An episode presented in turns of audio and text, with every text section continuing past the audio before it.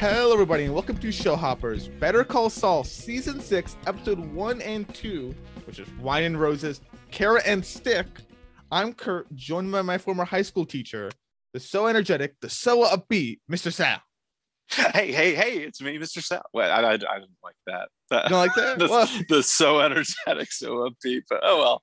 But, but you know what? I actually, I would prefer that you refer to me no longer as Mister Sal, but as the man with the golden toilet. I know. what a what a what a big flex to have. Oh my god! I tell you what. I I mean, it's an Austin Powers thing. I don't know if you have you ever seen Austin Powers. No, no, I don't. Okay. I, I know what it is. I know it's like. I mean, maybe it's not supposed to be a James Bond parody, but you know. Yeah, it is. It is. Okay, okay. But so in Austin Powers, somebody says to to Austin Powers, you know, I want fill in the blank, whatever they want, and Austin Powers replies with, "And I want a toilet bowl made of gold, baby," but it's just not in the cards, right? So I say this all the time when my kids, I'm, you know, I'm, I'm obviously speaking as a parent here. Congratulations! But, oh, thank you, thank you. Um, but when my kids say that they want something, I say, "And I want a toilet bowl made of gold," but it's not in the cards. So uh, when I saw Saul Goodman's toilet bowl made of gold, I lost it. I was so excited.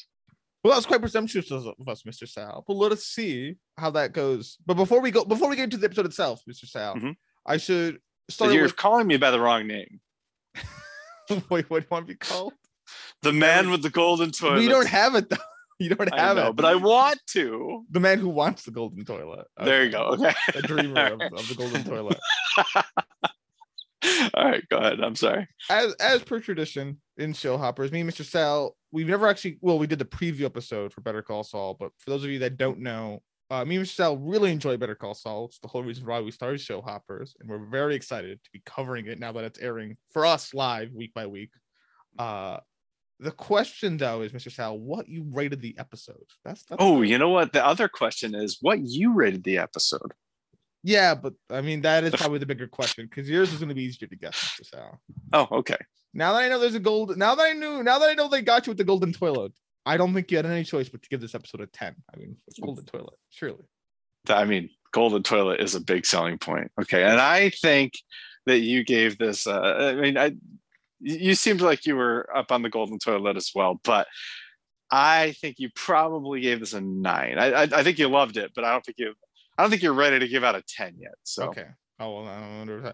Well, Sal, I'll let you know. Totally ready to give it a ten. I'm so biased towards Better Call Saul. I love it. I give it a ten. I'm I'm horribly biased. I like you I are very biased. I'm horribly yeah. biased towards Better Call Saul. Like I am a terrible so fanboy. I, so I was one off. I I said nine. You gave it a ten. Well, what did you give it? I'm assuming you gave it a nine. I gave it an eight. You an eight? Oh wow! I gave it an eight. So, that is so awful. I'm so I am. I I gotta be honest with listeners here. I am such a fanboy of the universe. Like, I, oh, I could tell. Oh, yeah. I really am. Like I just, I just eat it up. Like you show me anything with these characters, I love it so so oh, much. I am. Yeah. I, all over I, it. I, I knew you were gonna nom nom nom this whole these oh, whole two episodes. I love it. I love it. Yeah. I'll, I'll, I'll spoiler for the next one.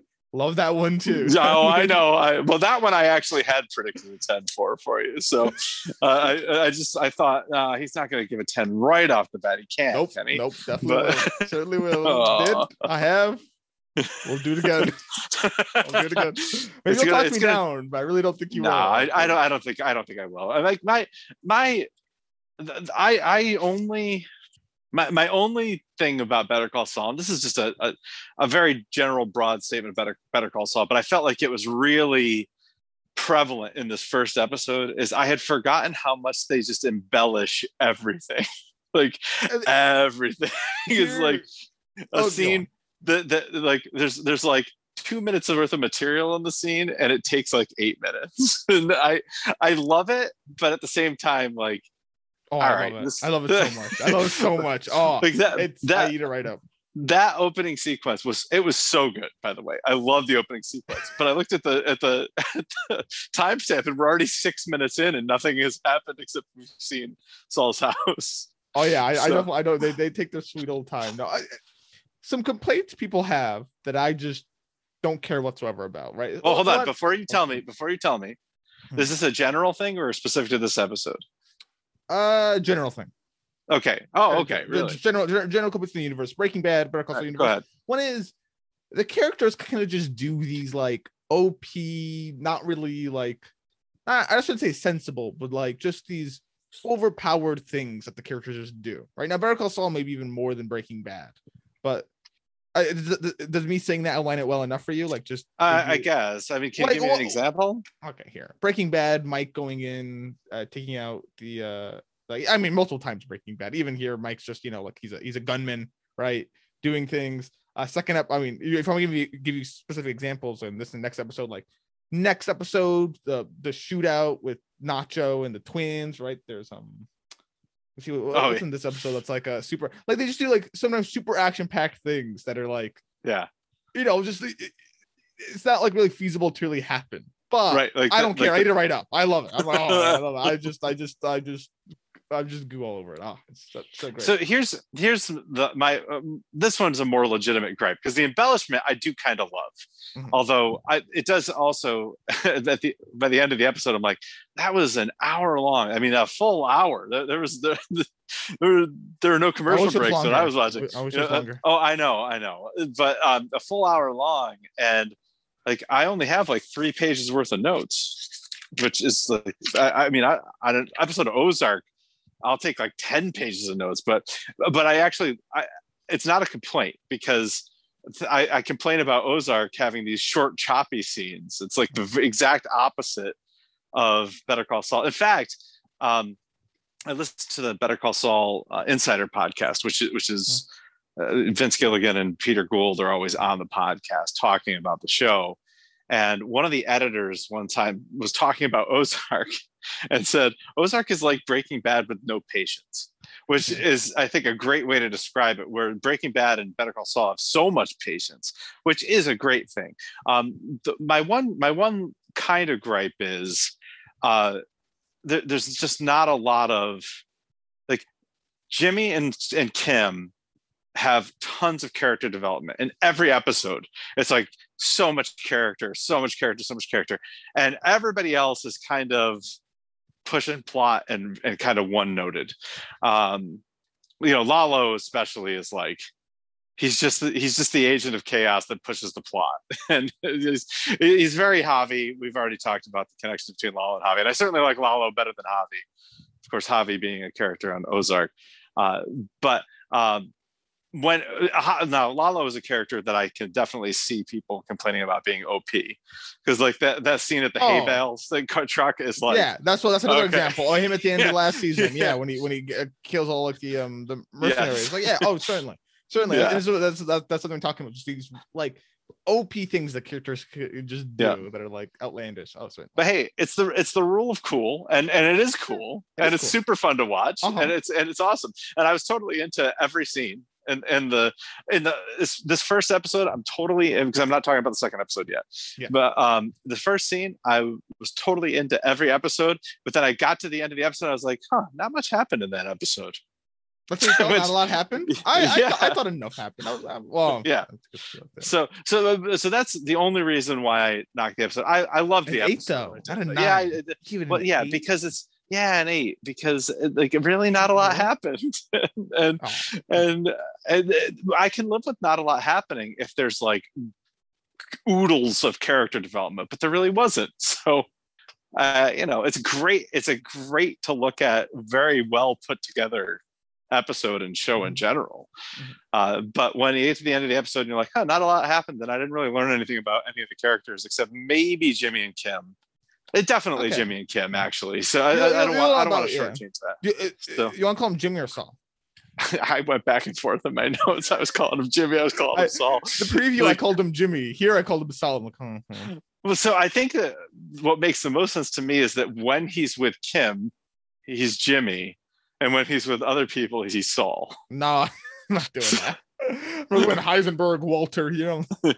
yeah, right, right. Okay, just one, we do one. Let's, let's, yeah. let's I don't know. I'm, go- I'm going to. We can plant the flag all you want. I'm gonna slip back and forth for nah, sure. That's fine. Like there's, yeah. there's no, there's no, no choice. I know wise. One thing you were very excited about though in this episode. Shoot. You were. Ex- I should have mentioned it when I guessed your rating. This should have clued me in that you were going to give it a ten. No Gene scene. Oh you yes, talk- that's I was, I was talking about earlier on exactly. Yeah. I, at first. I went, no, G- oh, so I remember I was watching with some friends. I'm like, okay, I hope there's no Gene scene. They're like, what do you mean you hope there's no Gene scene? I thought you were so excited for the Gene scene part. I'm like, well, I, I should specify it to the listeners in case you guys don't know. The Gene scenes are those black and white scenes at the beginning of every season. It's uh, future Saul Goodman, Jimmy McGill, right? Uh, Gene, I don't, I don't know what his last name is, but he's um, working in Omaha in the Cinnabon, right? He's getting paranoid, went to the hospital. You know, a taxi driver from Albuquerque at some point recognizes him, and he's going to do something to him or something to remedy the situation. We don't know what, but, you know, that's the exciting part of it. Uh, but anyway, no, normally they start every season with a Gene scene, but I'm hoping not for a Gene scene, and there wasn't, because now I, I'm presumably there's going to be an even bigger payoff, and hopefully we'll even get a full episode of just Gene scenes. Uh, if I want a full half season. The issue with that is, like, I... I kind of want that, but I feel like I might be biting off more. Like your your your eyes are more hungry than your stomach in that situation. I'm like, yeah, I want a whole half season, and then I'm like, well, you know what? Actually, it is only Gene up here. Like, there isn't actually a whole lot of characters going on in this future, is there? Like, there's, well, I mean, as far I mean, we we know Jesse's still. As you know, alive. yeah, we, you know, know, yeah, no, fair, no, De- definitely fair. That maybe, maybe other people get pulled. Actually, not, most of most of the rest of my most of my roster of in the recognition race is still alive. So. Yeah, no, I, I, I, I see, I, I see your point there, but yeah, it's a risk. It's a risk. But yeah. I, I don't, I don't think that'll be the case. But very excited nonetheless. I mean, just so excited. I'm so excited to see what they're gonna do. Next Gene scene. It is really exciting. It's a, this is it's an exciting which, time, which, and, which ups my rating for this episode that they don't have a Gene scene. I got so much excited. I, I, know.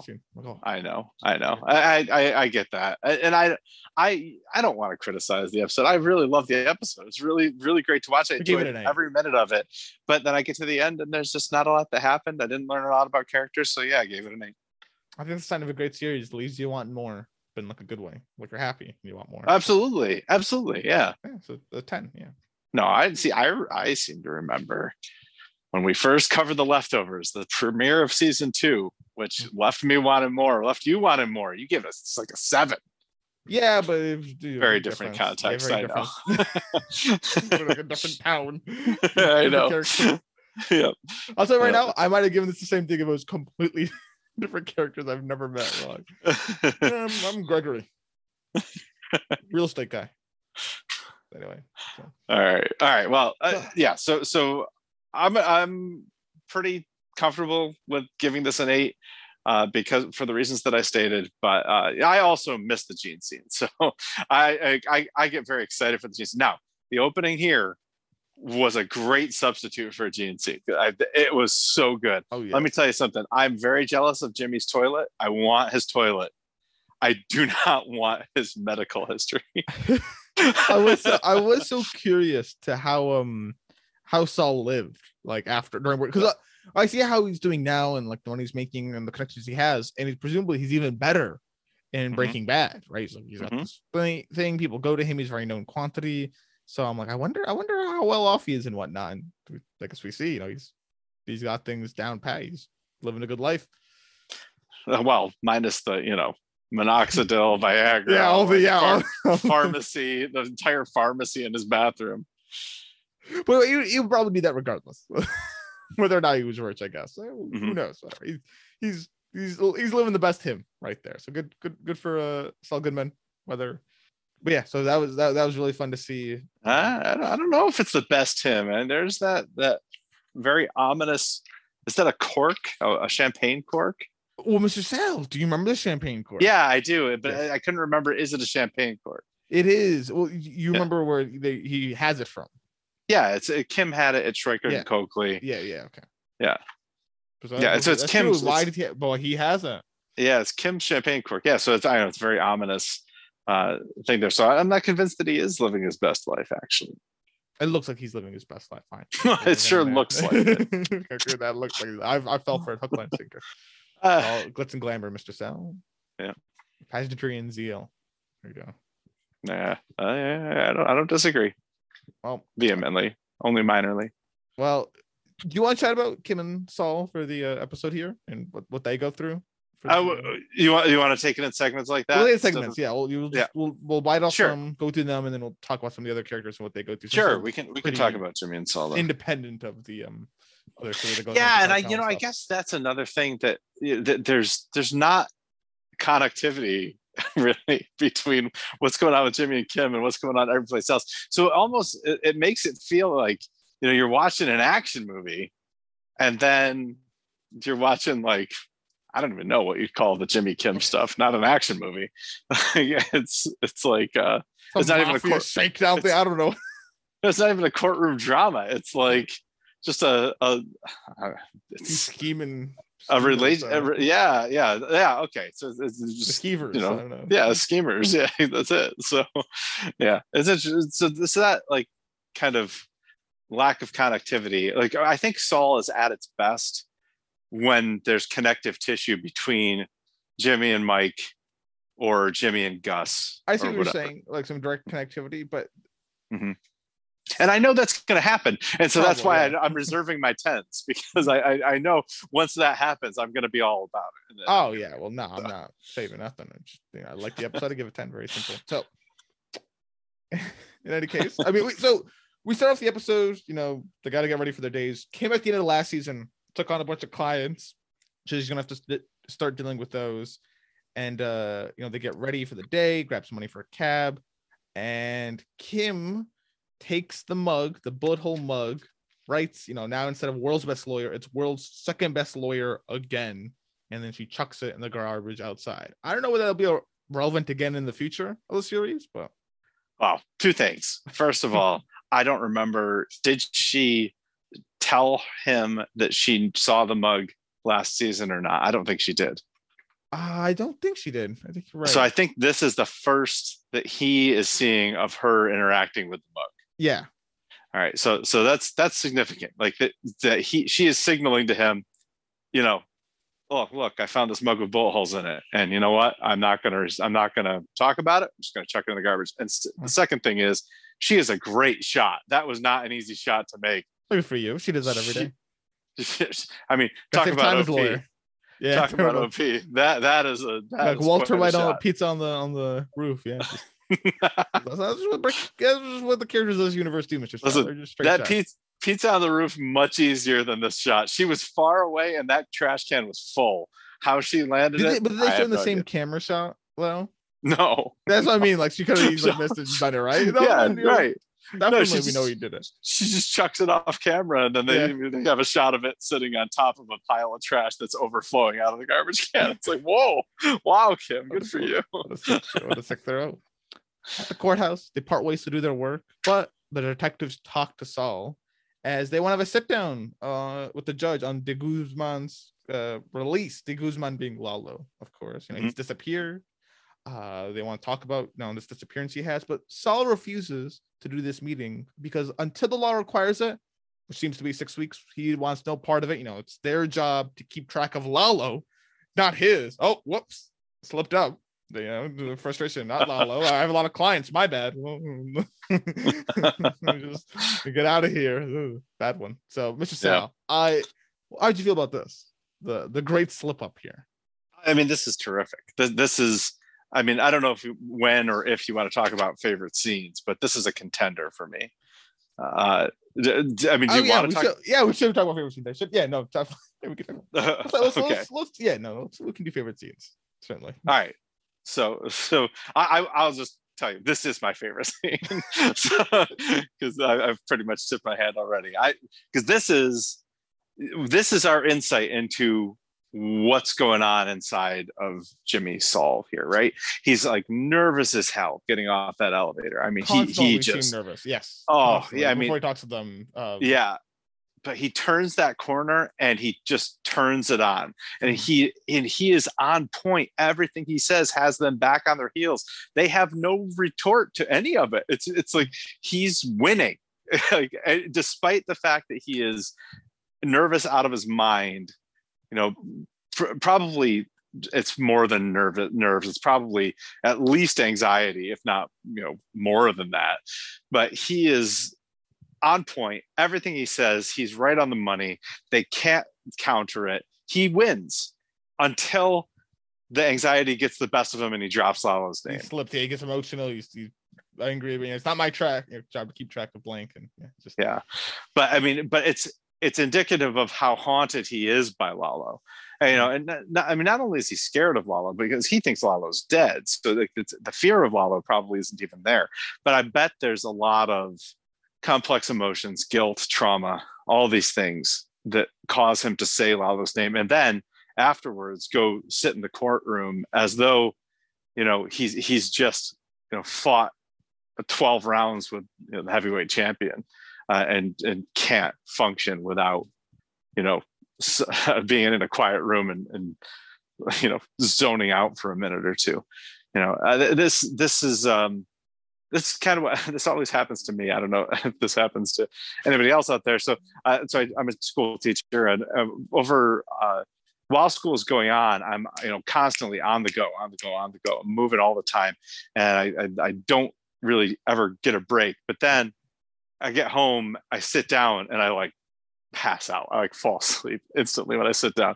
Um, and over school breaks, as soon as the break starts, I almost always get sick because it's yeah. like my I, I've been I've been fighting it, fighting it, fighting it. I'm up, I'm up, I'm up, and then I finally get a chance to let my guard down, and I get sick.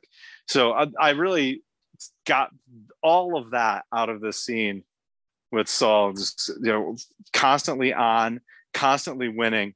But it costs him so much energy, and even it costs him like life force. Like you can see, like he's, uh, he's aged ten years after that. Yeah, like, yeah, yeah, yeah. He sits down in that courtroom, and it's just he is deflated. It's he's it's it's cost him all the energy he had. Fair enough. I do you want me to tell you my favorite scene, or do you want me to wait until we get to it? Uh, let's let's wait until we get to it, and then right. ne- next episode we'll we'll do talk about our favorite scenes up front. Yeah, yeah, yeah. Yeah. So, but this is my favorite scene. I love this scene. It's a good choice. It's a good choice. Thank you. It's a good one. I mean, I remember when he said it, I went, oh, oh yeah. Yeah. Probably audibly, right? Yeah. Oh yeah. I was like, oh. It. Yep. So, so anyway, uh, after that, later in the day, after work, uh, Saul meets up with, oh, actually outside the El Camino Motel mm-hmm. for one. Yes. Goes and sees Kim for dinner. She just saw a client that actually borrowed Saul's suit. Uh, and I don't know if they'll come in to play later, so we'll just say real quick. Kim's client was lulled by a rich kid into being a getaway driver. Mm-hmm. I don't know. We'll see. Uh, she also helped out a homeless woman get out of the M D C, and she feels today was one of the best days for professional life. Which is the opposite take that Saul had. Yeah. Saul's not a... Yeah, Saul's like, oh, what a rough day for you, wasn't it? It sounds, it sounds like the day from hell. Yeah. I love this day. One of my favorite days. So anyway, Saul, nothing flashy, but you got a new Ford. Kim was expecting, you know, something in the more flair for Saul Goodman. Look, we got to get you a Cathedral of Justice. Saturday, we'll be looking for you. So Kim's really talking about this. And while they're talking about this, I'm like, nah, I wonder if Kim's going to bring up the Howard stuff at all or anything. And then right afterward, Kim brings it up. The Howard on the Howard front. How are we going to work him? Now her plan, right? You know, let's you know we, we could, but Saul does not seem to. You know, he seems hesitant, and Kim understands this, but you know he'll he'll hear it out. It doesn't hurt to listen. And so the plan, you know, we'll work Cliff Main first, and they really plot it out. And it, it's kind of interesting because we don't normally see them scheming this much, and we're actually going to keep seeing them scheme about the plan as they go on. Oh yeah, the next one. And normally, I mean, correct me if I'm wrong, but I feel like. In series, like in seasons past, we don't really see the scheming all that much, right? Like we kind of no. I mean, it it always feels like he's pulling her into it, right? Yeah, and it's like, it's, oh, I got, I got a plan, and then they don't yeah. tell us the plan; they just kind of do the plan. And what's what is she, figure it out? What's her alter ego? Is it Giselle or? I I don't know. I don't know. Do, do you know what I'm talking about? I know, like the yeah. fake names they'll use, like um, yeah, I think like, it's like I think the, it's... the uh. bottle cap or whatever, right? Yeah, uh, I think I think it's Giselle, but anyway, yeah, it, it's it, it's it's definitely a role reversal. You see her pulling him into it. And by the way, did Saul Goodman in Breaking Bad call his office a Cathedral of Justice? I, I feel know. like he did. I feel like this is. I feel like this is not like the first time I've heard that t- expression around him. Listen, they've done so well keeping continuity. It wouldn't shock me. Like for example, yeah. he, I'll, I'll tell you this one. Last season, right when they get married with Kim, they go as far as to you know when he's getting married, they um say, "Oh yeah, you've you know." They, the clerk checks with them. Okay, just make sure you've had two previous divorces. They have a term for it. He's like, "Yep, mm-hmm. yep, yep." There's, Kim is his third wife because in Breaking Bad, he makes a reference about having a third wife or like, like having. been through three marriages. That's like a, a throwaway yeah. joke, basically. Yeah. And then they're like, oh, well, we got to kind of retcon that now. they, yeah, they, yeah. They kept continuity, as far as I can tell, pretty good. So. Yeah, exactly. Well, this wouldn't even be a necessary continuity. No, it wouldn't. It wouldn't be. But it, just, it would be a really cool Easter, really cool Easter egg, though, if it, he refers to it in the future as Cathedral of Justice, that it came from Kim. But it, it is really cool that, that so much of Saul's perso- whole persona, his whole shtick, like, originates from Kim. Yeah, Kim. Like, you, know, you gotta have the, yeah. You, you gotta have the flashy American car. You gotta have a Cathedral of Justice. Like, that's pretty cool. Definitely, yeah. The the flair behind it all, I definitely agree. And also, I should note this. I'm kind of torn between my favorite scene. This is this could be my favorite scene. Okay. Actually, I might I might just give it to this one, just because um, discussing the Howard stuff just really shows Kim's mindset and um where she is. Mental, she's right? oh, she's, obs- she's obsessed with it. Obsessed. She's got a plan worked out. Saul's more has. It just shows both. You know, it, it, even before you know talking about the Howard stuff, just her like, you need more flair. You need you know, sure, just yeah, exactly where her mindset is. Right, talking about getting yeah. you an office because they're gonna get all this money from the Sandpiper thing, and they'll be able to mm-hmm. you know do whatever they want to do to help people. Mm-hmm. Um, and she likes helping people. You know, it's the best day of her professional life today. Yeah. So it really mm-hmm. p- shows Kim's mindset a lot, this scene. So I, I I think I'll have to say this is my favorite scene. I'll tell you what the other one that was close to it when we get to it. But okay. We're moving forward, though. We see them now the next day. They're watching Howard and Cliff at their country club golfing. And Saul's got forty-five minutes to pull off whatever it is. So he goes out and into the country club he goes. He gets a tour. But Kevin notices him in his club. And Kevin, yeah. as the, you guys recognize him, he's oh, the yeah. uh, C E O of Mesa Verde, the banking company that... uh. Kim represented for so long, but quit at the end of last season. So, and Saul mm-hmm. obviously screwed over Kevin by helping out Mister Ackler uh, keep his home and land, and kind of blackmailed Kevin or extorted him, or whatever the correct terminology for it is. So, yeah, I think extortion, but yeah, yeah. Kevin notices Saul in his club, uh, and uh, as a chat with the guide, and suddenly, oh, you know, we got two year wait list. We can't really have any more admissions right now. Sorry, Saul, we can't really give you the tour, but. Saul kind of gets on his case and really digs into this, you know. I was like, oh, you know, it doesn't really add up. Seems to be some sort of exclusion list. Not all that diversity in here, even a bit anti-Semitic. And when Kevin kind of speaks up to challenge Saul, when he uses the term money grubbing, Saul really keys in on that and insinuates that Kevin is being anti-Semitic himself. Yeah. And uh, uses this as like a pity to be able to use the bathroom in their locker yeah. room. What what a this show! Is, this is the runner-up for my favorite scene. This this uh, this is up there. This is also very uh, so. The would you count this like whole bit of him inside the country club as one scene? I I think I yeah no I th- I think just this part in this the dining room, like not not once he goes into the locker room. Fair enough, fair enough. But yeah. would you count the toilets and the locker room as one scene? Yeah, the toilets and the locker rooms one scene. Yeah, I think. If that, that that was my other contender for my favorite scene. Okay, this this is my runner-up. This this public display of outrage over perceived anti-Semitism, when we know that his name's not actually Saul Goodman, he's not actually Jewish. Uh, I mean, well, his name is actually Saul actually... Goodman. All right, fine. Well, his his. His his given name is not actually Goodman, uh, but at any rate, uh, the it, it was it was awesome. It was it was so much fun to see him key in on this. And Kevin's and put it there. And mm-hmm. Kevin's known of being like a very morally good person, and uh, like they um they hired Mister X last season to look yeah. into him, and the only the only uh, mark on his record was.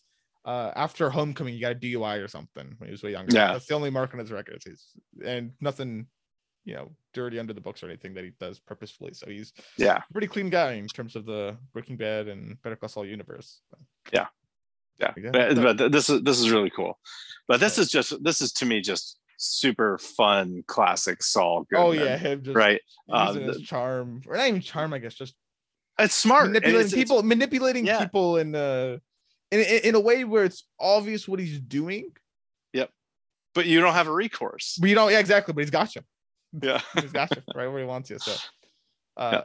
Saul goes to the bathroom and like a jerk, clogs the toilet to divert the desk receptionist's uh, attention. Which by the way, I, I don't think he had to go through this. Ex- like, he could have just like put some water on the ground. Like, oh yeah, there's something. Uh, that toilet's leaking or something. Like, yeah. Like you didn't have to. You didn't have to like do this. But anyway. Well, I yeah. think he kind of wants to at this point. But yeah, yeah, kind of, yeah some people just want to see the world burn down. So he does that. I love the prominency of toilets in this episode. Checks the uh, locker assignment of where Howard's locker is. And oh, well, well, he's trying to go up there. Kim sees that they're heading back early. That's Cliff and Howard. So he she yeah. texts and warns Saul to abort, but he can't abort now, right? Right. And mm-hmm. I, I really thought in this instance Saul was going to get caught, and that would be like a big driving point. That Saul's going to get caught, and yeah, have to you know some way pay for his actions. Yeah, maybe it'll still happen, but Saul finds. But get, I mean, get, get caught doing what though? I mean, he hasn't done anything wrong. And yeah, Kevin yeah, already knows that he's well, there. I, I didn't even know what he was doing. Yeah, but I don't even know yeah. what he was doing. It so I was just gonna get caught. They'll get him in trouble somehow. Right. I don't even know.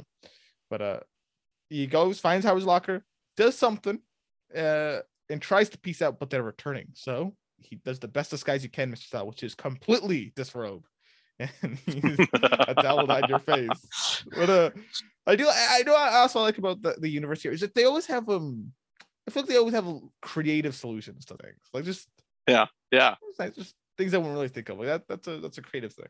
Uh, it definitely is. You know, I, I want to just plant a flag here, guys. This is a little prediction yeah. that th- that scene in the dining room is going to come back to bite him. Like that's that's one of the ways. That's how Howard's going to figure him out because, or Cliff, one one of the two is going to figure him out because they'll have a conversation with Kevin, who tells them that that Saul was in the club that day. Oh, when Howard so you, yeah yeah so and then one so one of them will make the connection oh uh, wait a minute I, yeah. yeah Howard had cocaine in his locker. That's the day Saul was here. Uh it was him. hmm, so I wonder what Howard did with that bag. Maybe oh anyway before, before we get into that, Howard opens up his locker and it appears to be a baggie of cocaine drops from it. So mm. I love I love I love Howard's response because it's like him how innocent he is, like, oh, where yeah. did it come from? Look yeah. at your locker there. I don't see how this fell out of my locker, honestly. um, yeah. Perhaps it was one of the staff. I mean, um, oh, just the honest thing, really. But he's, he is correct, though. It really isn't his. So yeah. Anyway. Uh, yeah, I mean, you can, you can definitely appear innocent when you actually are. it's it's uh, a lot easier to appear innocent. Uh, Saul returns to Kim. Mission success. Just baby powder, we know now, but mm-hmm. we'll see if they were too subtle. And that's the, so they've they've set the seeds for their plan. Is we gave Howard some baby powder, and it looks like cocaine, and Cliff saw it, and we'll see what goes from there. I wonder what Howard did with it afterward. Yeah. Well, yeah, it seems as though Howard probably just chucked it in the trash, but probably I'd be scared to just throw it in the trash. I don't know what I would do if I had like. I mean, I would dispose of it. Don't get me wrong. I don't know how you go about it. Yeah, I mean, if you really, if you really want to be perceived as innocent, you call it. You call it into the police. It's no, like, but see, now I'm kind of scared. Like they go, oh, so you have cocaine? You called it in? Well, we caught you with cocaine. Well, no, but like I, I called it in though. I'm like, I called yeah. in to like give it, like give it to you guys. Like, mm, yeah, yeah, sure thing, Kurt. we we came here. We found you with cocaine. Anyway. Fair enough. That's uh, I don't think that's a big concern. So. Uh, anything on that? I mean, that's clearly the best part of the episode. So, so I, I think for the most part, Saul and the uh, the Kim stuff are our favorite parts. Of the oh, for sure. That's uh, that's that's all my favorite that's stuff. The, like, that's the meat and potatoes. That's the meat and potatoes. Yeah. Everything else well, though, I still love. Well, so I don't I don't know about that. Like, I, it, I, to me, it's the meat and potatoes, but I don't know that that's the intent. I, I, I think the intent is like it just it feels a little bit like a side plot, honestly. Really, I, I mean, say that it's the longest story though. Like it's the longest shown plot. I I guess I so, but we don't we, we don't we don't even see Jim or Kimmy, Jimmy or Kimmy, Jimmy or Kimmy, Jimmy or Kim until the fourth scene of the episode. That's true, but I think that's just I'm trying to like you know really listen. They're very clear. They're they're they're doing a slow roll here. Right? They're like, oh yeah, we were excited. You're excited. Like you know we're well, we're not gonna show you. We're you know. All right. And I, for, I, I, I think so I, I had a different take on it. I thought I, I had, uh, you know, the first thing they showed us was Nacho, which led me to believe that they think what people are most interested in is what happened to Nacho. Well, it, it is more of a cliffhanger compared to the uh, what they left off Saul and Kim with, like mm-hmm. in, in the immediate future. It's not like you know they were in danger at their hotel room. Nacho was mm-hmm. Nacho was right. in danger. Like, where, where did he go? What what happened? Yeah. I, right, right. So I would argue that's fair enough. I think relative to what's going on. I think probably Nacho does have a bigger um, thing to show. Okay. All right. Well, speaking of Nacho, do you want to get into his story, or no, do you want to do Lalo yeah, no, first? Yeah, no, let's do, let's do Nacho next. Right. So yeah, okay. We start with Nacho really with literally we saw it last season, right? He lets them in, they're in the kitchen, and he runs mm-hmm. from the compound. And he runs, yep. he runs. Eventually he gets a call from uh Tyrus. Is that how you say Tyrus? They didn't say his name. Yeah, yeah, Ty- Tyrus. I, I thought it was Titus for some reason, but it's Tyrus. You're right. Yeah, it's Tyrus. Okay, good. Yeah. So, you know, he warns me, you know, everyone in the Salamanca territory is looking for him, and Lalo is confirmed dead, according to us, you know, the info we've got. So now, you're are you sure that was Tyrus on the phone? Well, who uh, whose deal was Mike or someone? I well, no, I know I didn't think it was Mike. I thought it was Tyrus, but I. I I can't remember if it was this scene or a different scene where I watched it with the closed captions and they never said who was on the other end. Um, and it definitely seems like, I don't know. There's, I have some confusion about what's going on with Nacho. So let's I think, continue. I, I think it's very clearly Tyrus because like, first of all, it sounds just like Tyrus, I would say. And number yeah, two, later in episode two, Tyrus goes, oh, I kept trying to call him all day. And I'm, I'm very confident it's Tyrus. I'm like, okay, that's fine. We can say it's Tyrus. I, and, Tyrus. Yeah, and maybe you can help clear up some confusion because sometimes I'm a little dim when it comes to action scenes. A little dim for action scenes. Okay, I didn't hear that one before. Well, uh, Lalo's dead. Nacho asks, you know, if any of those regular folk in home, you know, if they're okay. Well, no answer on. We don't. We, we don't know. No information on that. But anyway, keep going. I got a ha- hideout ready for you. I'll give you more instructions later. Peace out. So mm-hmm. Nacho to keep going. Well, Nacho's going. We see an ant on the finger, much like the ice cream cone. I love that. I love the cinematography so much. Oh, it's so good. Yeah, it's, it's, it's just like it's always so unique and like it's needless, yeah, to a degree. But like, I don't know. It's, it's, it's so well, nice. That's why I say they, they they embellish a lot, but it's, it do, makes for true. some really memorable stuff. Like, it does. Ant, the, the ants on the ice cream cone is like one of my favorite shots in this universe. I love it. Yeah. What's the like? Like, what's the point of it ultimately? Like, no, that's uh, really, yeah, I remember it though. So, yeah. So anyway, twins are uh serving Lalo's home. Um, they walk right past the feds, and oh, are they twins? I always presume they're twins. I always call them the cousins. I, I don't know why. I don't know I if they're, they're twins they're, or not. Though I think they're definitely they're, right. They're Tuco's cousins, right? Yeah, yeah, yeah, yeah. They're they're Salamanca. That's why. Yeah. That's why I always call them the cousins. I don't. I don't know if they're twins. Well, they dress the same and they walk yeah, the they, same. And they're both yeah, the they, same. Like they act the same. They're basically twins. Like even if they're not like birth twins, yeah, they're acting like twins, right? Like, yeah, they're right out here. So yeah. I, I think it's I like you're right. Actually, I don't actually know if they're twins, but okay, they act. You know, they like, but they're twins. Like how they act. Yeah, that's fine. That's so fine. I'll call them twins, but you, okay. you are, I actually don't know if they're twins though. I don't yeah. know their names. Do they ever say their names? I I always just say the cousins. That's what I, I've always heard them referred to as well. So I've no, yeah, I have no idea. But anyway, the the death-bringing twins, you know, they, you know, oodles of dead bodies here at the uh, Lalo's home, and they are out for revenge. That is the second time that the word oodles has been used on this podcast. We have been shoe-hammering that thing in there like crazy. I don't know why. It's like noodles. Because night is where fright occurs, Mister Sal. Nacho is still on the run, avoiding patrol cars, and he makes his way to a specific motel where he goes into a planned room. There he has a gun, dollars, pesos. He gives Tyrus another call, and uh, it'll take him a few days, you know, get him an escape. Eventually, some farm vehicle's gonna come by, and he can hop into it. And he's just gotta shoot anyone that tries to come in to his hotel room, right? Don Eladio's put a price on Nacho's head. And Nacho thinks for a bit, and he gives Mike a call, but Mike does not answer. That's the that's the end. That's the end of Nacho for us. There, he's mm-hmm. he gives Mike a call, no answer, sadly.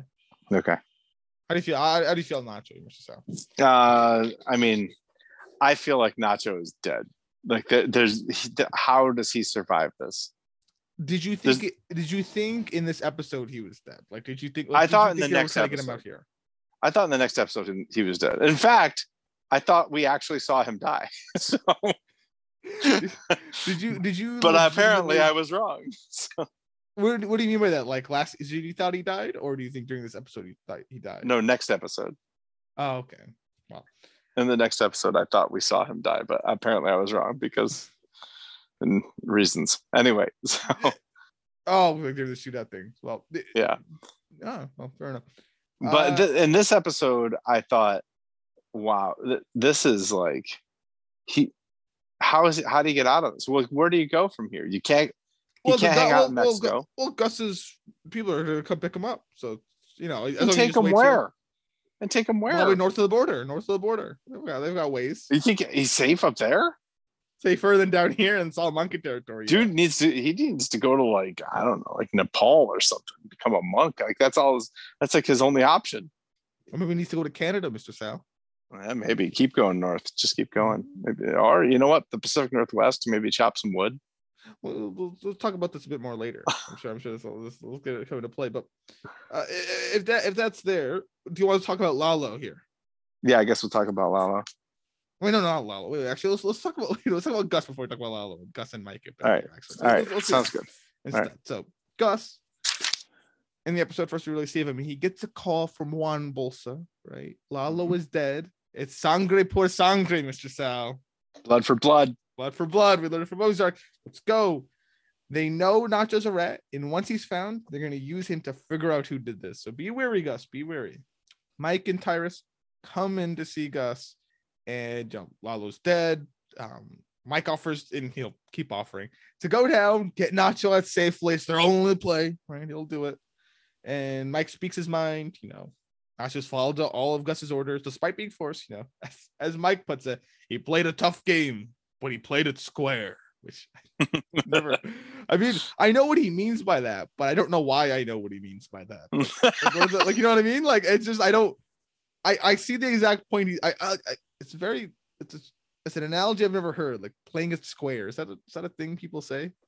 Yeah, like like he played a, a fair game. Like he he won fair, fair and, square. and square. That's true. Yeah, yeah, yeah. You're yeah. Right. He played a tough game. He played it square. No. Yeah, you're right. So that's probably why. It's, that's okay. There you go. So he deserves Gus's respect, and Gus hands it right over. Respect given. That's good. Good, good yeah, it means a lot saying it to Mike and not not. So uh we get that. Lalo, meanwhile, actually, wait no, so Lalo. Mike, we, we end off Mike's little bit there. He's with his granddaughter, they're playing marbles, but he gets a call from Nacho. He thinks about it, he thinks about it for a little bit, but he declines it, and he seems very bothered and guilty over not picking up the phone to Nacho. So mm-hmm. there you go. So how, and if you will, Mike, so I think Better Call Saul, what's really got me going here is I'm loving a lot of these character dynamics between the characters, right? Like I'm like, obviously Saul and Kim, right? That that goes without saying. Mm-hmm. How they feel towards Howard, because Howard's not really that bad of a guy, or no, he's not a bad guy at all. Actually, yeah, he's not a bad guy, and they're torturing this guy, right? So I like that dynamic in a way.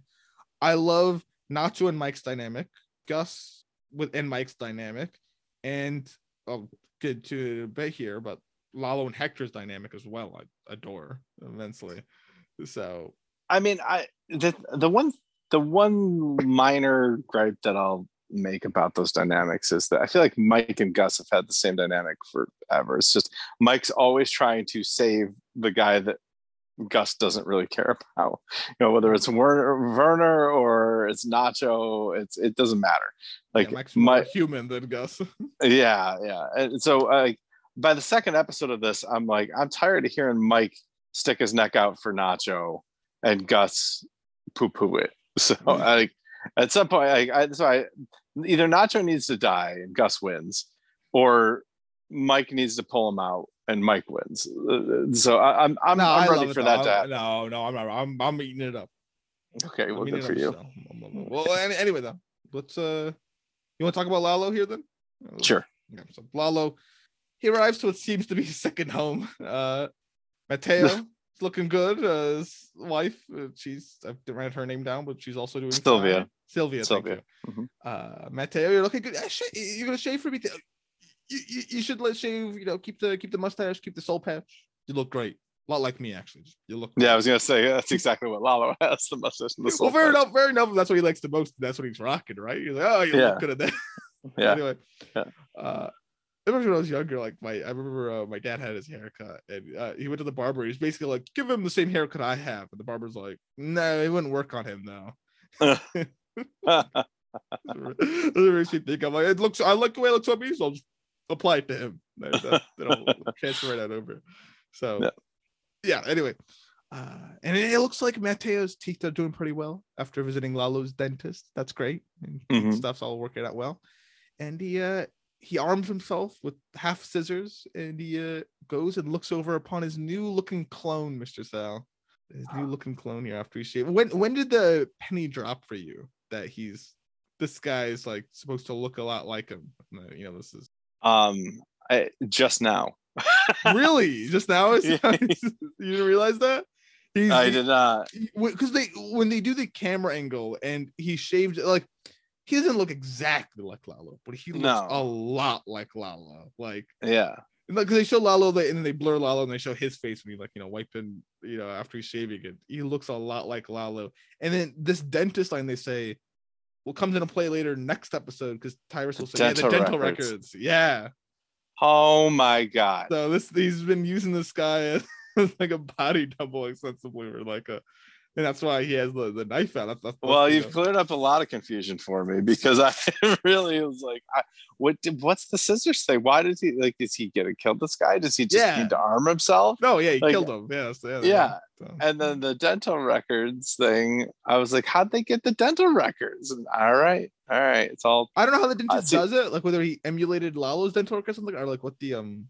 I don't know. I don't even know what people mean by dental records. Like, what, what, so what, what, can you explain that to me? What do people mean by they I D'd him with his dental records? Like, can you... yeah. So, like, you can take imprints of teeth or X-rays of teeth, and so when they have a, a corpse, they can do the same thing: take imprints or take the X-rays and compare them. And if they're the and, and I gotcha. yeah, yeah.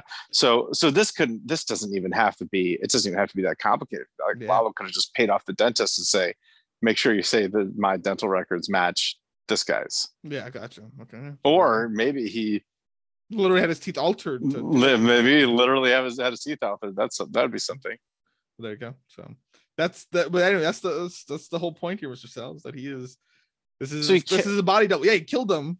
Presumably, I, we, we don't know what exactly he did. I mean, they said I don't know when they said the cooking and you know someone burned up. Whether that was, I mean, Lalo's estate, you know, someone was cooking and burnt up, but.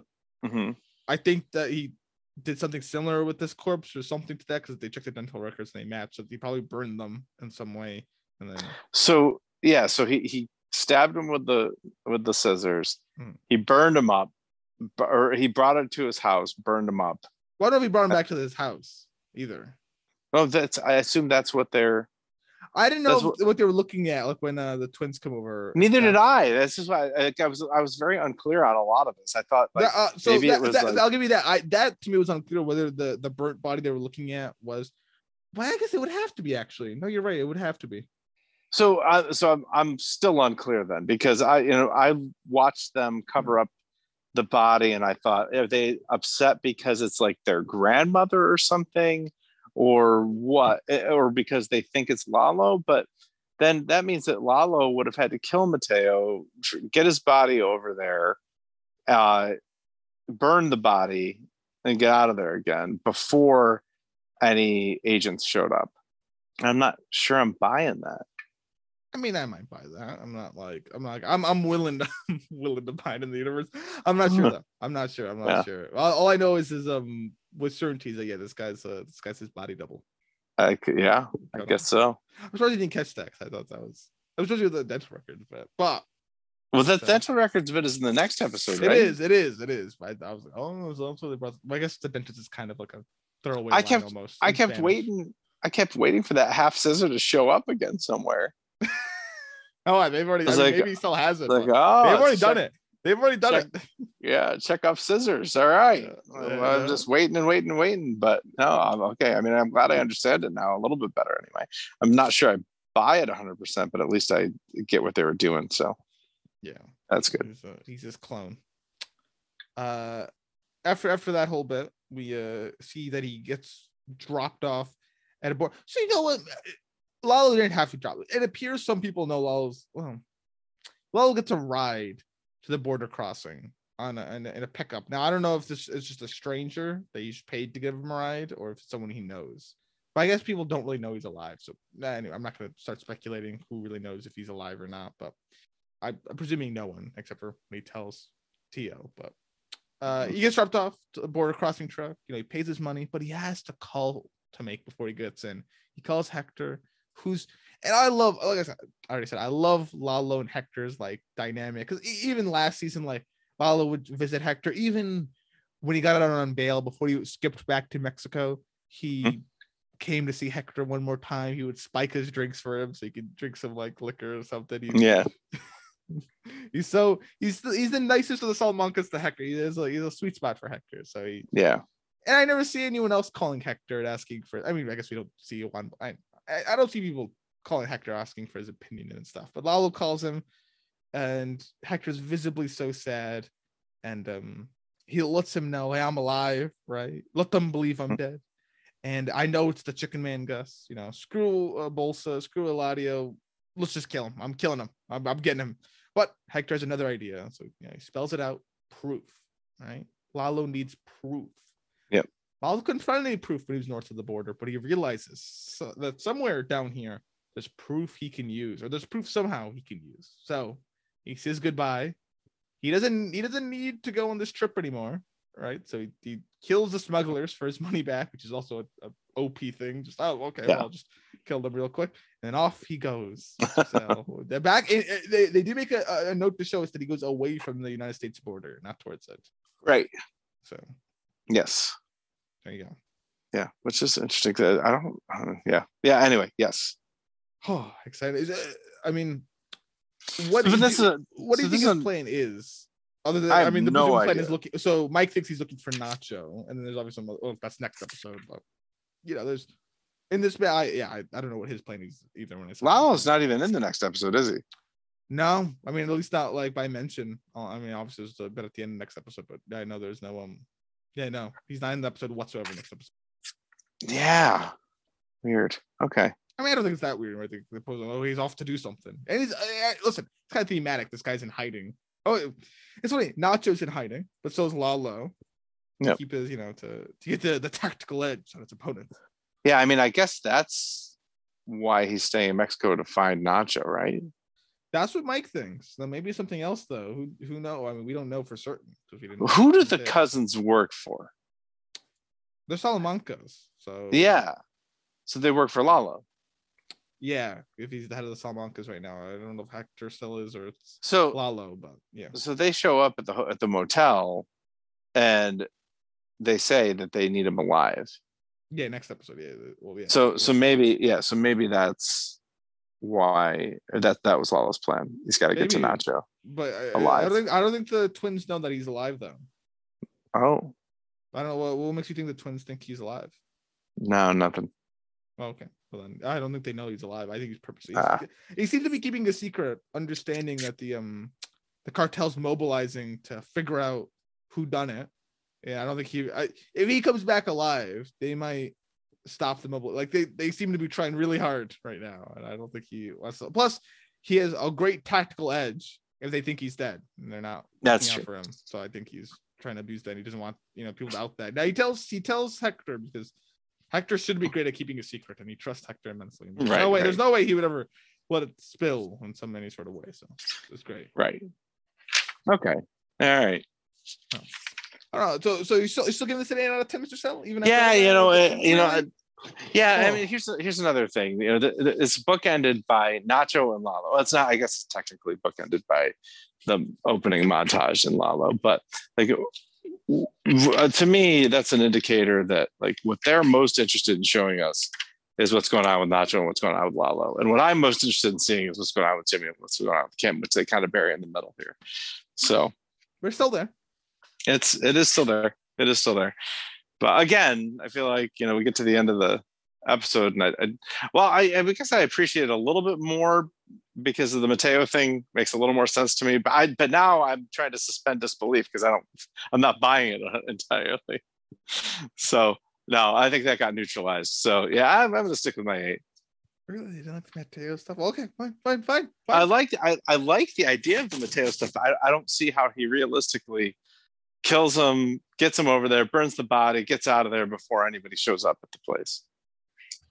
Eh, fair enough. I don't um, I don't, I, yeah, I don't, I don't, uh, I don't quite know.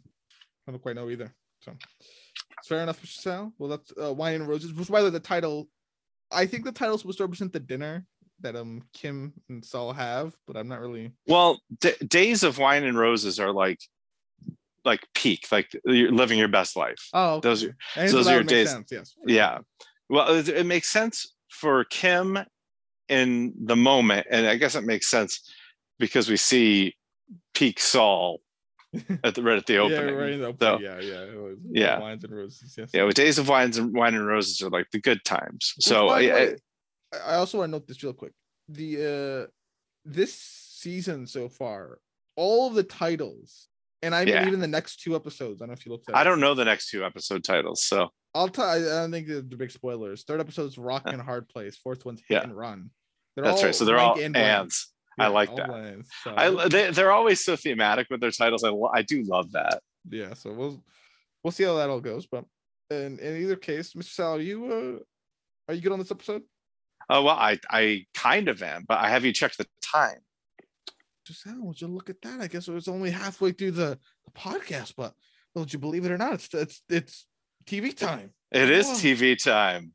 Yeah. T V Time, right. Folks, T V Time is a wonderful app. I'm not going to advertise for it, but suffice to say, I can uh, keep track of all of the shows that I watch. When I watch them, it tells me, you know, what episode I'm on. It logs the hours. It tells me when the next episode is. It even tells me uh, what shows are returning soon. So, for example, I'm very excited because uh, it, on Sunday, season three of Barry starts on H B O. I'm very excited about that. And I didn't, I would not have known it had T V Time not told me that. So I'm, I'm really, I, I'm into the app. I like it. I log all of my shows. Uh, everything I watch, I, I log on T V Time. Um, but what you can do with T V Time is you can tell it you watch the show, and then you can give it a rating out of five stars. So one, two, three, four, or five. And then you can tell it what emotions you felt as you went through the episode. And finally, you can uh, pick a favorite character, which is our favorite thing to talk about. So we like to end all of our podcast episodes, although this is not the end. There's more after this uh, because we'll talk about episode two. Uh, but lest Kurt forget about this episode, he's going to take a guess at who, uh, what I rated the episode. Well, he already knows uh, what the users in at large within T V Time community have rated the episode, and uh, favorite characters for himself, for myself, and for the T V Time community. But I want to take a guess at your favorite characters too. So, um, all right. Oh, so I can't guess my own anymore? No, don't guess. Don't guess your own. I want to guess yours. Well, that point though, darn. Okay. Ah, uh, you can guess your own if you want. I guess. No, no, no. That's all. All right. I was presume I get the point. Okay, that's fine. Yeah. Okay. Fine. Uh, as for rating, I mean, you gave it a four out of five. The people five out of five. Mm-hmm. Yes, people did give it a five out of five, eighty-one percent. Oh, yeah, of course. So, character rating. Uh, ooh. So, I like Saul's anxiety that he shows, because he shows, you know, even the very first time we see him, he's staying awake in bed in the hotel. Wait, are you going to tell me your favorite character, or am I taking a guess at yours? I guess you're me. Saul. Mm, For you. You're right. Well, I, I yeah, I should have said I like it. Anyway, I, I'm a tactical error on my part. I might have just done a Saul. I might have just pulled the Saul Goodman there and just throw my hand there. Uh, I'll um, oh, darn it. Okay. Uh, I think people said Saul Goodman, uh, but okay. I think you. I think you're um. I think you're a Kim Wexler person though. I think I think you like this Breaking Bad sort of thing. I, I, uh, it's hard for me because you you could go either way. Uh, like the anxiety of. You know what? Since your favorite scene is him, I, I'll say you also said Saul. But okay. I, if it's Kim, I understand. So, so you're saying Saul across the board. Saul across the board. You're saying I. Okay. Said Saul, so. All right, and I yeah, and I'm saying you said Saul. So, uh, am I right about you? Did you say Saul? Of course, yeah. Yeah. Okay. yeah. Uh, and yes, I did too, because I, that that's like that's that's what I that's when I think it's at its best. That's what I love about it. Is it, it's it's very micro. You know, it's not a macro thing. It's it's a little more uh it's nuanced about it. it's new it's a lot more nuanced than, than anything else. It's just it's just these brief moments they show, and they'll do it like later, yeah. like next episode, just these these brief moments of either him being anxious or just him happy that they've you know, he's pulled mm-hmm. one off, or just you know, when they're, and it's mostly when the character's alone or they think they're alone, yeah right? No one's looking, yes and they, they show us that, you know, yeah tell them. But between between the scene with the prosecutors and then the other scene in the dining room, like it, it's Saul for me for sure. This is the, he, he's definitely my favorite in this episode. But he only gets twenty-eight percent of the vote from the T V Time community at large. I really thought he'd be more. Oh, me too. The, the show's literally titled, like, he's like the... yeah, but, yeah so I know. He says it Kim? No, she only gets four percent. She's in third place. It's what Lalo. Um, Lalo's sixty-four percent. I don't, so T V Time likes Lalo. Okay. Apparently. Yeah. I guess we're learning to soy your favorite. Okay. yeah, yeah. I mean, this um, is this is a, a little cool bit of a surprise guy. To me. I mean, it's the rule of cool, I guess. Gosh darn it. Yeah. I gotta I gotta like plan her eldest now. We I know. Oh wow. Okay. This yeah, he's not even in the next now. Episode, really. It's such but... a headache now. Okay. Gosh, yeah. T V Time viewers. Well, okay. Well. All right, but, let's uh, you know, T V here's, Time. Here's oh, the sorry. Thing. Go, go ahead. Go ahead. Oh, T V Time always seems to let me down somehow. They always, they've always got an angle on me. I think I've got well, them, and then they just. They're different fan bases, right? You know, I you you got a handle on Ozark. You got a handle on Lost. I mean, Ozark should have a lot of crossover with Better Call Saul, but what you've forgotten about, I think, is it's been a while since we've been into T V Time, uh, and what you've forgotten about is recency bias. So the last scene in the episode is Lalo doing something cool. So Lala's no, favorite that, character. It's not that cool though, to get ah. that much of the percentage. I mean, no, they, they, might, they, they might respect the clone bit. To be honest, the, the clone the, the, the clone bit's pretty cool. Oh man, G- good for them for picking up on that, because I certainly didn't. So, so like you got you got to rewatch you got to rewatch the one scene in the bathroom. He comes up behind yeah. Mateo. Oh, I know. Like, I've seen it enough. I've seen it enough in the trailer that I you know I, I recognize know. the scene from the trailer. So. Yeah. But yeah, it's yeah, it's fair enough. But I'm telling you, this is recency bias. This is the what's the last cool thing that happened? Oh, it's Lalo taking out the human traffickers, and so I don't know. Do you call them human traffickers? I don't know what you call them. Smugglers, human smugglers. Smugglers, yeah, yeah. Lalo taking out the smugglers, uh, and that's cool. And so there you go. That's that's who the T V Time community is going to going to vote for. Yeah, well, so be it. Well, Mister Sal. Mm-hmm. Yeah, well, are we all wrapped up for this episode? Wines and Roses, think... you're ready to move on to the Carrot and Stick. Carrot and Stick. Okay, second episode of uh, the season. Mister Sal, I gotta guess your rating to start off with. Okay, go for it. ten. No, no, no, wait, you, you might be saving your ten. You like the Kettlemans. I think you like the Kettlemans. Okay. Because um, you... uh. Did you recognize the Kettlemans? Oh yeah, I recognize okay. the Kettlemans.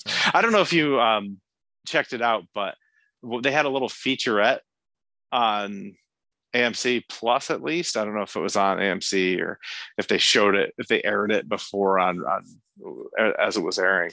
But there was a little featurette called uh, American Greed. I don't remember if it was Jimmy McGill or Saul Goodman, but anyway, it was like, like a little like I think it was like a nine minute.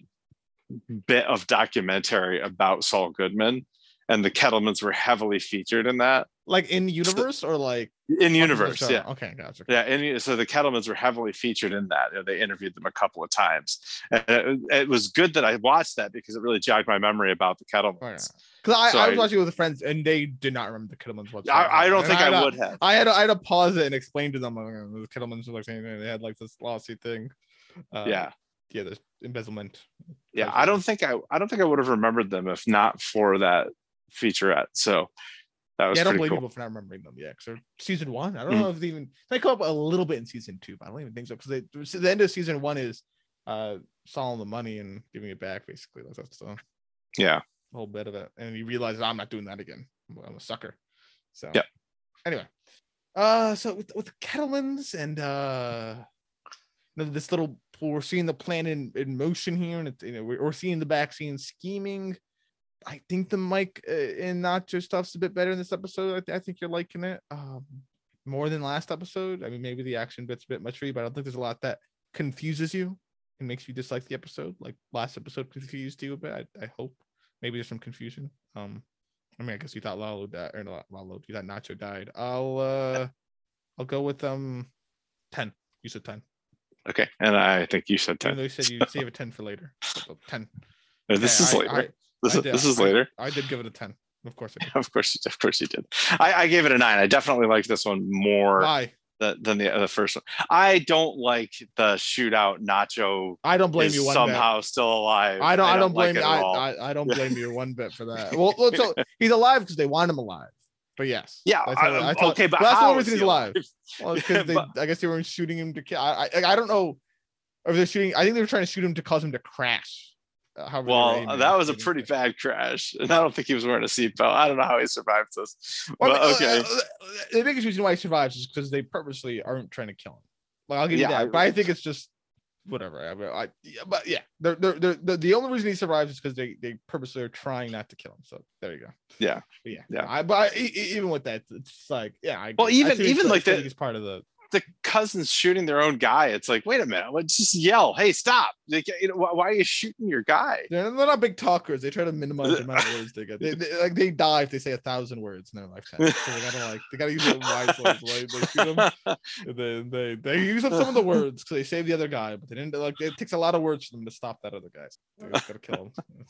Yeah, no, I, it's a, I'm not a big fan of the shootout here. So I, I did love. I'm with you. I'm, I'm not. I'm not a huge fan of this. I love the scene where Nacho kind of escaped out the air conditioner chute and then uh, went and snuck up on the guy behind him. That yeah, scene I loved. That's a, that's the third biggest jump in the series. Like what? the so okay. Well, well so season four inside. What was the money service like? Uh, the The money order. I know. I don't remember. I remember. But he jumps down from the ceiling, right? Yep. That's one. That's one jump down. Lalo jumped down. Last yep. season, jumping. The, this is the biggest mega jump. Jumps onto the car, Saul's car that's in the ditch. He does the mega mm-hmm. jump onto that. Mega jump number two. This is the third mega jump when he jumps out of the A C window. It's quite. It's quite a distance with him running across the building. Oh, third I think this jump. is the. I think this is the highest jump. I don't know that car jump, Mister South. From last, I, you might have to relook at that. Remember, that is quite the mega jump. Like, and especially the way he does it. Like, you just. It's quite the big jump. I I don't know. I I have to relook at it, but it's, it's contentious. Okay. It's contentious. But yeah, certainly, but certainly a mega jump. This is certainly yeah. a mega jump. The third mega jump. Yeah. But sorry, mm-hmm. go on. No, that's a, that's a, that that scene was pretty great where he sneaks up behind the guy and yeah, the Watchman. Yeah, that was pretty great. Uh, well, speaking of greatness, favorite scenes, Mister Sal. Uh, do you want to try guessing each other's, or do you even want to try bothering with that? Do you, do you uh, world here? No, I don't think we need to guess. You can guess if you want. If you want to take a stab at it, that's fine. Okay. Well, I'll tell you my favorite scene, and then I'll guess yours. Which oh, oh well, no, hold on. Let me let, let me guess yours then. Well, you want to guess now? Okay. May as well, right? If you're gonna okay. guess mine, I, I all want to guess too. All right, uh, I'm gonna say that that scene I've just been describing with Nacho jumping out the, uh, the more not so much jumping out the air conditioner, but when it gets into the Him hideout with the Watchman. Yeah, and with the Watchman, okay. especially especially where he calls Tyrus, and then waits to hear if Tyrus calls this guy. Yeah, yeah, gotcha. Yeah, okay. So, assuming no. that's Tyrus, so yeah, yeah, no, no, no. That's not it. No, wow. Not it. Okay. I, I thought for sure I had you pegged there. Okay. Really? No, that wasn't even. I I have three, and that's, and that's not one three. of the three. No. What? Three. Okay. No. Oh, I'm very interested to hear your three then. You also learned that I'm heavily biased to my favorite scenes for specific characters. my, okay. My uh, my favorite scene. Wait, is, let me think of another guess then. If you're if you're biased, okay, then it's it's when uh, Gus, Tyrus, and Mike are are having it out, and Mike turns around and closes the door and locks it. Like, no. no? no, okay. Which, by the way, I, I gotta say this. I found it really funny. This it wasn't that scene that you're talking about when when he locks the door, but the yeah. the one before when they're all meeting there. Actually, it was last episode is when this even happens, when, you know, mm-hmm. Gus allows Mike to speak his mind, and Tyrus, yeah. like, before that, Tyrus kind of, like, tells us to stand a little awkward in the room, he just kind of leaves. He's like, I'm just a little awkward to me, yep. and then he leaves. Yeah. But, uh, no, no, no, that's, that's not it. It's, um, the final, it's a bit chalk, I think. The the final scene with the Kettlemans and uh, Jimmy and Kim. Well, that's, uh, I, I'm chalk as well, so that that is... Is that, is oh, I didn't, I didn't, scene? I didn't give you a chance to guess. Sorry. Yeah. No, I was gonna guess that. I was gonna guess you the same favorite yeah, scene I gave. Yeah. So I was gonna yeah.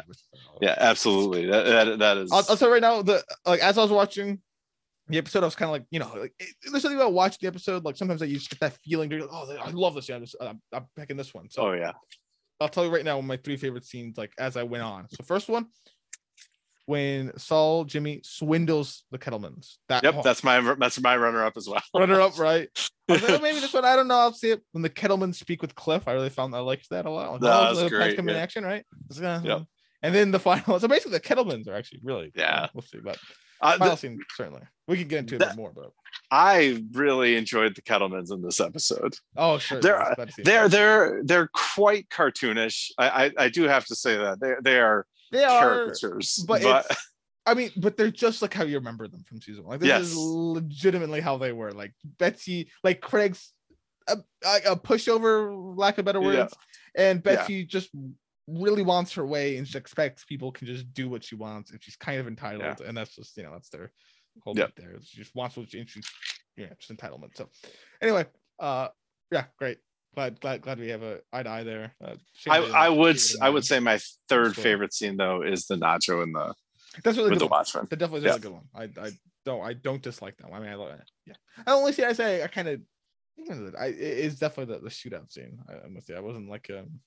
Yeah, that scene, nah, that that didn't do much for me. Suddenly, um, I, I really didn't think Nacho was even going to die there. I'm like, that nah, is not happening to Nacho. I actually, I actually thought he might. No. That that that was one thing. I, I did think that Nacho, because it seems like because based on it, what Mike's doing for the season here, it to me seems like not. Oh, maybe to your dislike though, seems like not. This is going to be a bit more of an. It, well, we'll get into it. We'll get to it later in this episode. Actually, so I'll say, save a note on that. I mean, I, you don't have to save yep. the note. I'll remember it, but we'll talk about it later in the, uh, as we discuss it. Okay. Point on this that I think maybe you'll enjoy if you caught it, but we'll we'll see. So we'll see. Uh, well, without further ado, you, you want to chat about the Saul and Kim stuff here to start it off with? What do you, before we do that? What do you think about the title?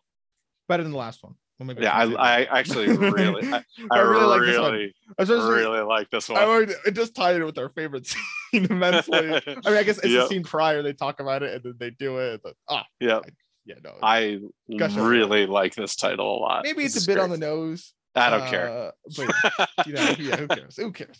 Oh, man, such, such candy, man. I'm, I'm, I'm so biased for this. You just, it's not even. I'm so biased. Like, see, I'm gonna, I'm gonna have to really like intentionally rein in my ratings just to like no, compensate for not, your. Though? We could all just gush over it. Hopefully, the listeners, because I'm sure that's fun no, to listen to. Someone I feel go, like, oh, that was wonderful. That was great. I liked that one and that one and that one. Like.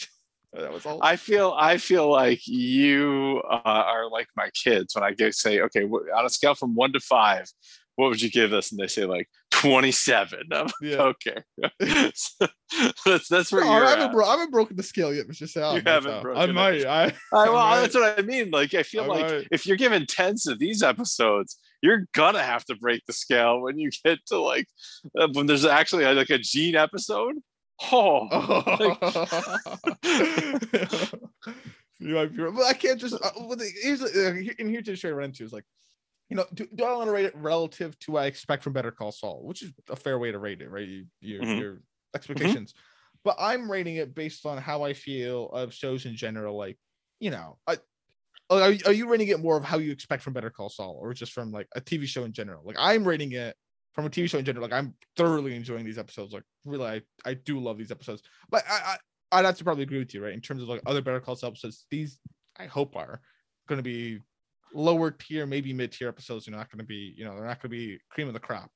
But yeah, I mean, it's, that, how, I, it's how I feel about them though. It's it's genuine, yeah. but like just as like a solidary episode, watching it and enjoying it, I. Like I'm so hooked into the episode. I'm so like I know, I know, I am too. I I I don't. I, I'm I'm deliberately kind of pulling back a little bit, just just because you have high expectations. New... It's because well, it's because you have high expectations too. Understandably, it, it is because I have. It's because Better Call Saul has has a high ceiling that you expect from it, and so yeah, you know, even if they're not delivering to the highest ceiling, it's you know a Better Call a Better Call Saul a Better Call Saul nine.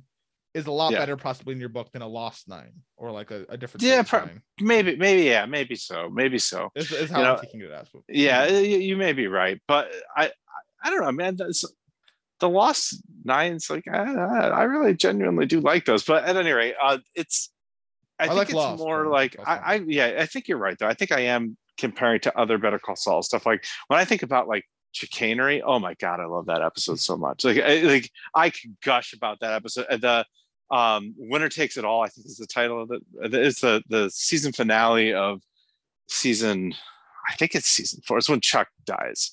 Um or season three then. That might have been three. Yeah. So um it's three. And, okay. Is that what it's called? The Winner Takes It All? No, I'm well I'm just, uh, because season five he's already been dead for a whole season. Yeah, so he that's can't right. Season four. So that's okay, the season three finale. So like, you know, but that that episode just uh, with with the karaoke, and oh my god, I love that episode so much. And then uh, the penultimate episode last season, um, which I, I'm forgetting the title of it now. It's not Something Unforgivable. That was the episode. That was the finale. It's the one before that. I, I can't remember. I mean, I could, I could whatever anyway so like like when I think about those episodes, I'm like, oh, those episodes, just Bad Choice Road. Oh, I love that episode yeah, too. So like quadrupling down or whatever. Yes. Oh, I I just I there, there's there are episodes of Saul that like they, they're gonna stick with me like crazy. I'm oh. not convinced that anything in these two episodes is going to like haunt me forever. The, yeah, maybe, the, maybe the gold toilet. The gold toilet will. Yeah, the episodes you named, I think, are better than these episodes. Yeah, yeah, I agree with you. Uh, well, uh, if there's anything else you really want to say, that do you want to chat about uh, Saul and Kim here? For the, sure, let's this, do that. Episode here, so okay. Well, we um, they're, they're plotting at home, and they need someone to bring a lawsuit to Cliff, and bring up mm-hmm. Howard and something, you know, with his cocaine problems, but subtly, right? And something believable. And they, and it, it, it's a fine line they want. They want Cliff to take the meeting, but not the case. They don't want. They don't right. want to go that far. So this is a very tight line. They need someone who has a history with Howard, and Kim has an idea. So Saul goes over to the Kettleman's accounting operation. Right, they're running a tax refund place where he sees a Lady Liberty that he will take mm-hmm. looks like heavy inspiration from in the future. If uh, not the exact one. Yeah, I think it's slightly smaller, but because that one's really big. Because I remember his is on top of the building. Yeah, and that one seems way too big, but maybe I don't maybe know, man. I think I think he's gonna inherit this somehow. Maybe, uh, maybe, but it, it definitely. I mean, it's either this. It, it, clearly, though, this is you know he has this in the future or something just like yeah. This. So yeah, it, the cogs are rolling in his head. But he goes inside, and Betsy wants Saul out immediately, but Craig's a bit more welcoming. You know, county lockup wasn't too bad for him. If, Yeah, for those uh, quickly over for listeners that maybe don't remember the Kettlemans, even though we've talked about them, Kettlemans during season one, Craig was uh, the treasurer of a, I think Albuquerque, something municipal, but I'm assuming Albuquerque. Yeah. And he had embezzled about over a million dollars, uh, and the Kettlemans were clearly guilty. Everyone thought they were guilty, but Betsy was, you know, she she wanted him to get off the hook. You know, he's innocent. He's innocent, and eventually, despite proper counsel, they went to H H. Well, talked to Saul, then they went to H H M, and then they ran off with the money. Uh, it looked like a kidnapping. They made it look like as though they'd been kidnapped, but really they had just went to the woods and camped out with the money. And Saul got the money back and kind of forced them to, uh, you know, turn it in. And they uh, then Craig had to go to law, the county uh, county lockup for a few months. But there you go. Mm-hmm. So, and they were not happy. Betsy was not happy about that. Saul forced them to do this. That's the way it is. Uh, anyway. You know, Betsy blames Saul for causing all this misfortune to them. I you know they lost everything. Now their kids are in public school. Can you believe that, Mister Sam? Oh, in public school. This is why I don't give this episode a ten. Still took that one personally. It's like, oh, but uh, actually, I, I should take that personally too a bit. But yeah, right. But that's all for some uh, a choice of um. You know, there's a way to exonerate you, Craig. Right? He's found grounds for a big civil suit that could help Craig's case, why you know, immensely, so he could be exonerated of the crime. Like the Kettlemans want it, but Saul won't tell them without them. You know, last time, right, when he told them his idea and what they could do, they ran off and talked to another lawyer like H H M, and then just ditched Saul in the dust. So right. He kind of wants them to sign these letters of engagement to show that they have the intent to work with just Saul and. You know that that that yeah. So uh Betsy mm-hmm. refuses initially, but Craig kind of gets her to you know sign the paper, so they sign it. And Jimmy's plan is that Howard was impaired; he was coked up for their uh, trial. Then that's the reason why they had improper counsel. Uh, yep. He didn't want to have any set evidence for him, but that'll all come out in discovery. You guys understand discovery, right? It's, it'll all come out, and every lawyer knows that. We'll, we'll get them all in discovery. Uh, just get your affidavits for me and we'll we'll be good to go. But Betsy, she's been reading up a thing or two about the law, and it's uh, I guess apparently illegal for lawyers to make you sign something. Well, let's say you're not forced to work with a lawyer you don't want to. You're allowed to just quit on any lawyer for any given reason. And so I don't care what you made me sign. It's not really that's not gonna hold up in a court of law. So thanks, thanks for the thanks for the lawsuit, sucker. And then walks off. And what, what I'm gonna add here is when they walk off to go back into business, Mister Sam, I don't know if you caught it. But I love this comment that Saul says, which is, you know, oh, well, I'm gonna when you bring up my name, I'm gonna get a cut of the payout. So he, he warns them of that, which right. I think heavily makes them, you know, oh, yeah. bring up the fact later when they're talking to Cliff, right? That yes. you know, oh, he heard it from other people in the lockup. So that that little bit they snuck in there, I thought was genius. That but, is, um, yeah. So anyway, there there you go, and Saul's conned them one way. So how, how do you feel about that? Oh, this, this, this, this is a great conning. I mean, oh, this, this yeah, it's so good. Just goes on. Like, oh, just, oh, yeah, it's a convent show. It, it, yeah, it does make me, uh, you know, wonder. Like, it, it, he's it's brilliant. It, he's brilliant. It's it's the writing's brilliant. It, it makes me wonder how much of this is intended to have originated from Saul, and how much is intended to have originated from Kim. Yeah, I mean, it was yeah, I, it it was Kim's idea, I guess, to target them initially, but uh, whether the um the minutia of it, I'm not, I'm sure they went back and forth a bit, but yeah, something mm. uh true. So that was oh. anyway. Uh, the Kettlemans now later they uh go to Cliff Main to discuss the case. Uh, Craig claims to have heard about this cocaine thing from the yard talk. You know, people can spot, you know, these drug dealers, they can spot someone like Howard a mile away. It's a known thing. No lockup for Howard, coke addict. So, um, and they have no hard evidence, but discovery will reveal it all. We can write our affidavits immediately, Cliff Main. We've got it. All right. We were pros at this. But Cliff refuses the case for a few reasons. You know, they're partnering with H H M. It's a conflict of interest. This will be a very hard case to overturn. So he doesn't really want to take it on those grounds. And to be quite frankly honest, he doesn't even know if it's really true. You know, he just, you know, he's a pretty stand-up right. guy, uh, Howard. So off they yeah. go. Uh, and when they leave, though, Cliff kind of talks to this paralegal, Aaron, and I expect everything here will be kept confidential, as it should be.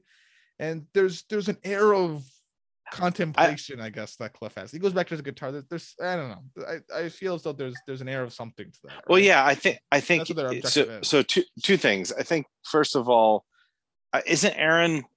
I don't think she's a paralegal. I think she's actually a lawyer, isn't she? I'm not sure. I don't remember her. I'm pr- I'm pretty sure she's actually a lawyer. Maybe she's a paralegal, but I'm pretty I don't sure know. I, well, I would just say she's a paralegal, but maybe she's a lawyer. I'm not. Yeah. I, so at any rate, but I do think that the pensive the pensive nature of Cliff afterwards is intended to show that the seed has been planted, just as Jim and Kim, Jimmy and Kim have yes, uh, yes, exactly intended. Yeah. And I'm very I'm very excited to see what the um the next part of the plan is, or you know, with the what they're going on with. About this, but yeah, so that's brilliant. So that was great. Uh, later that night, Saul gets an angry call from the Kettlemans, right? We don't really hear it, but it's good news for them. So Saul grabs yeah. some money from the uh, the old fashioned duffel bag of riches, and uh, Kim wants Saul to use a stick, but he feels these are more care people, you know. A spoonful of sugar, especially works well for Betsy, so this, this, yeah. this should work out pretty well for him. But Kim's gonna tag along with Saul. That wasn't the original plan, but she's gonna tag along. She she thinks, she yeah. As soon as she said, you know, she wanted to tackle on, I was like, oh, she's bringing the stick. All right. He, he's bringing the carrot and she's bringing the stick. So let's see. Yeah. Carrot and stick. What's going to happen here, Mister Selwell? They come see the Kettlemans the next day. Betsy's mad. You know, there's no real case. We saw four real lawyers. You've played us. You're trying to character assassinate Howard in some way for some reason. And this is ridiculous. Well, Saul offers the carrot, but the carrot doesn't seem to be working for Betsy. She doesn't want money. She wants Saul to do as he promised, exonerate Craig. And if he doesn't, well, you know what, Mister Saul? She's going to threaten to tell Howard what's going on here because something's fishy, right? What's going on here with Howard? This is... And he's he's back on his heels here.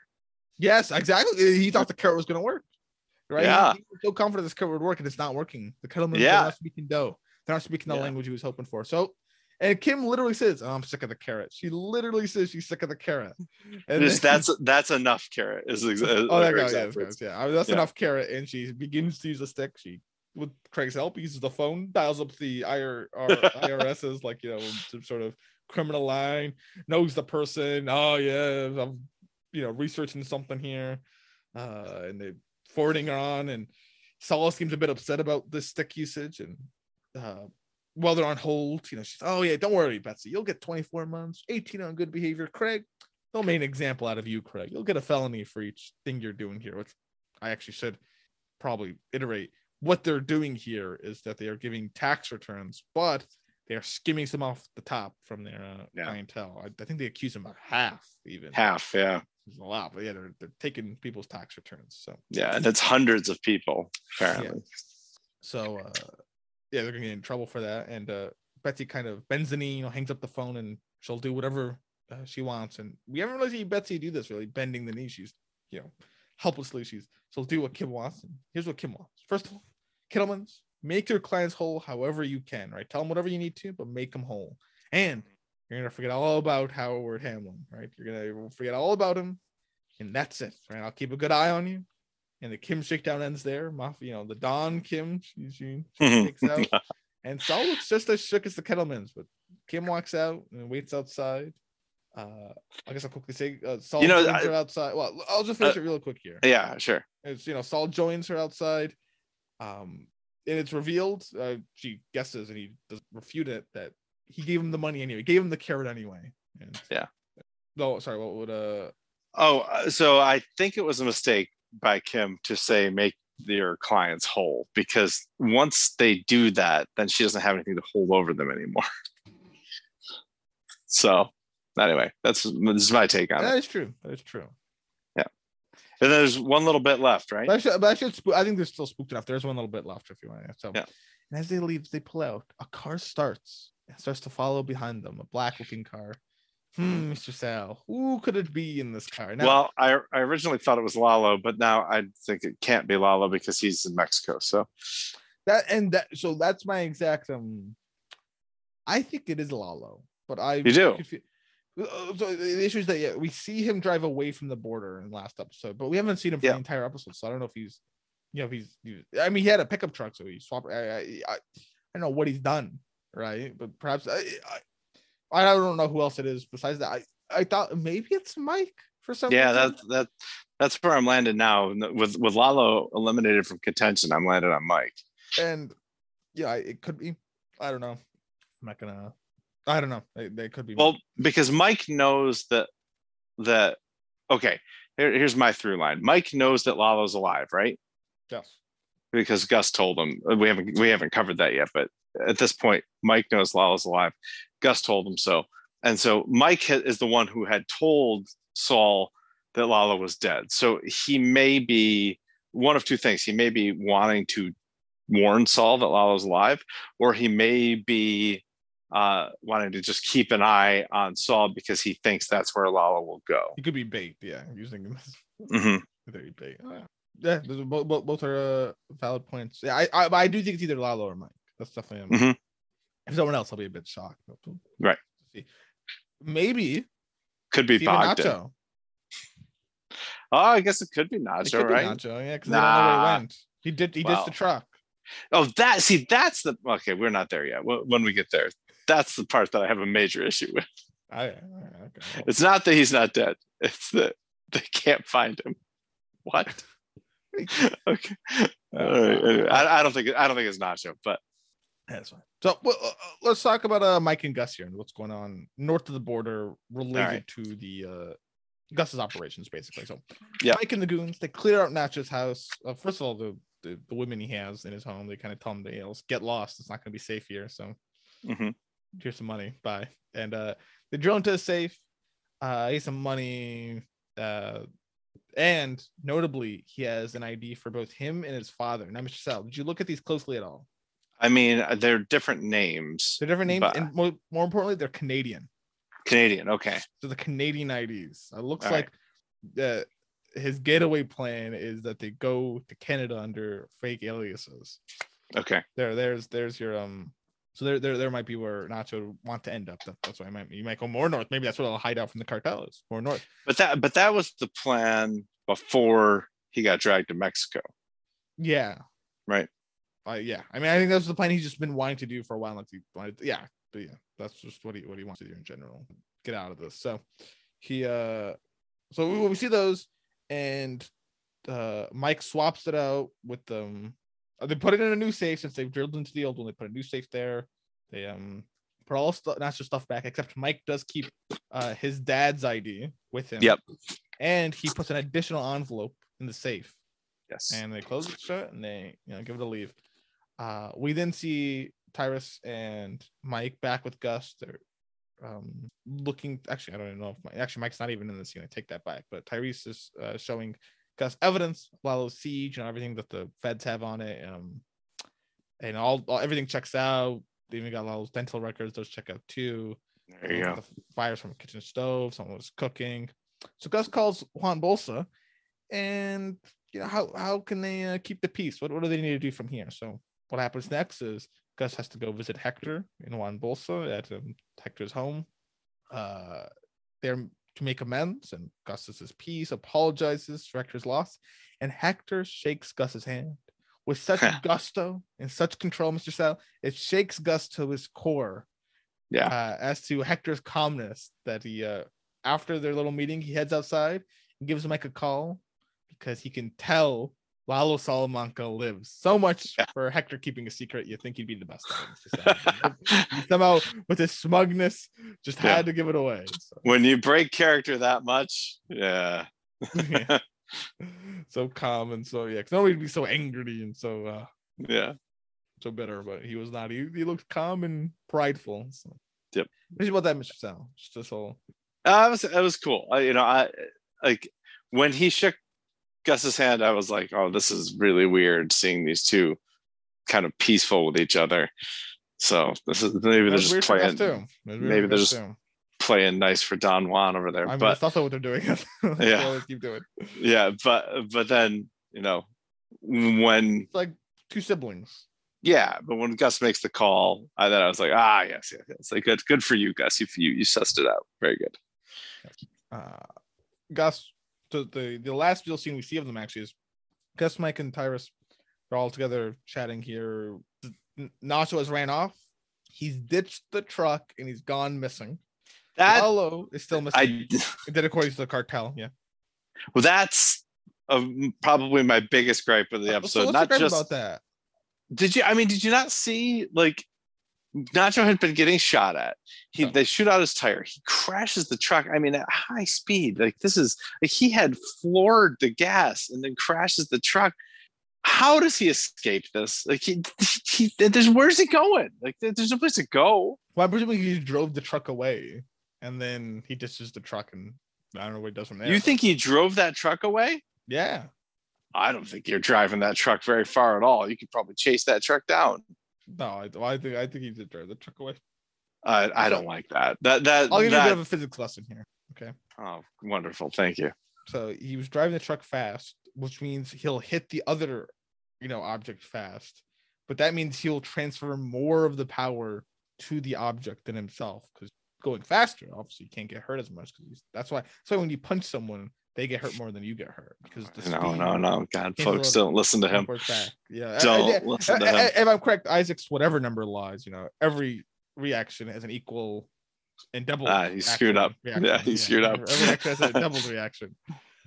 So, he screwed it up. No, I, but the, this is this is pretty ridiculous. The, the shootout scene itself was not. I, I didn't like it very much to begin with, but then the the idea of him getting away from this is like I, I can suspend my disbelief enough that maybe Lalo got Mateo's body over there and burned it before the agents got there. This is a big ask to to for me to to say that Nacho got away. I I mean, this is a big ask. I think typically, I'll, I'll say this, typically in T V shows, cars are a lot more resilient than they ever are in real life. I feel like like almost oh, always yeah, yeah. like cars are just like you know, they'll hit things and get going or they'll like. You know, ram through a fence and they'll just go and find. And... But this, we know this has a flat tire, and we know that it hit something after getting the flat tire. Like we saw those two things. You still drive with a flat tire. I mean, it's well, not good for your. It's not good for your car. But... It, you got you were high speed, flat tire, hit something, and then you're telling me that he kept driving and they couldn't catch him. Uh, it's good I, I I can't buy. I can't buy that. That's that's. ridiculous. So that, that, that I mean, there, there's, there's. I, I mean, he might have ditched it shortly afterward, like very shortly afterward. But you know, maybe he just drove around the block and they went into their trucks, and then he jumped out, and then or where he went, I don't know. But you know, well, I mean, yeah, I'm, is... I'm not saying I'm not saying he took the truck and drove all the way across the border with it, and you know, got yeah, he's all fine now. But I, I can see how he. I mean, I, I nah, whatever. With yeah. Escaping. Not... Right, we weren't even talking about this. We were talking about Gus and Mike and Tyrus. Yeah, so. Okay, fair enough. Well, fair. If it's crap you have, it's crap you have. So, mm-hmm. uh, Mike figures this is the play here, as he kind of reiterates the same play you were saying before. But listen, although he hasn't come up here, you know, he's not going to aim directly for you, Gus, because he's smart enough to know. You know, we haven't had a whiff of him, and he knows that we'll be looking out for him.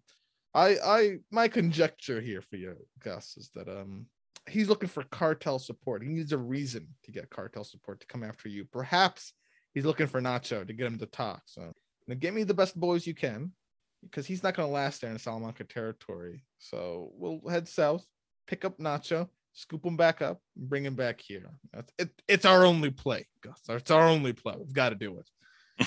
And Gus thinks a bit. And he breaks a glass, cleans it up, and then he thinks of it, and he goes, "You know what? Actually, bring Nacho's father to me. Bring me his father." Which is a part of this, like this. This almost feels like just a shot at Mike.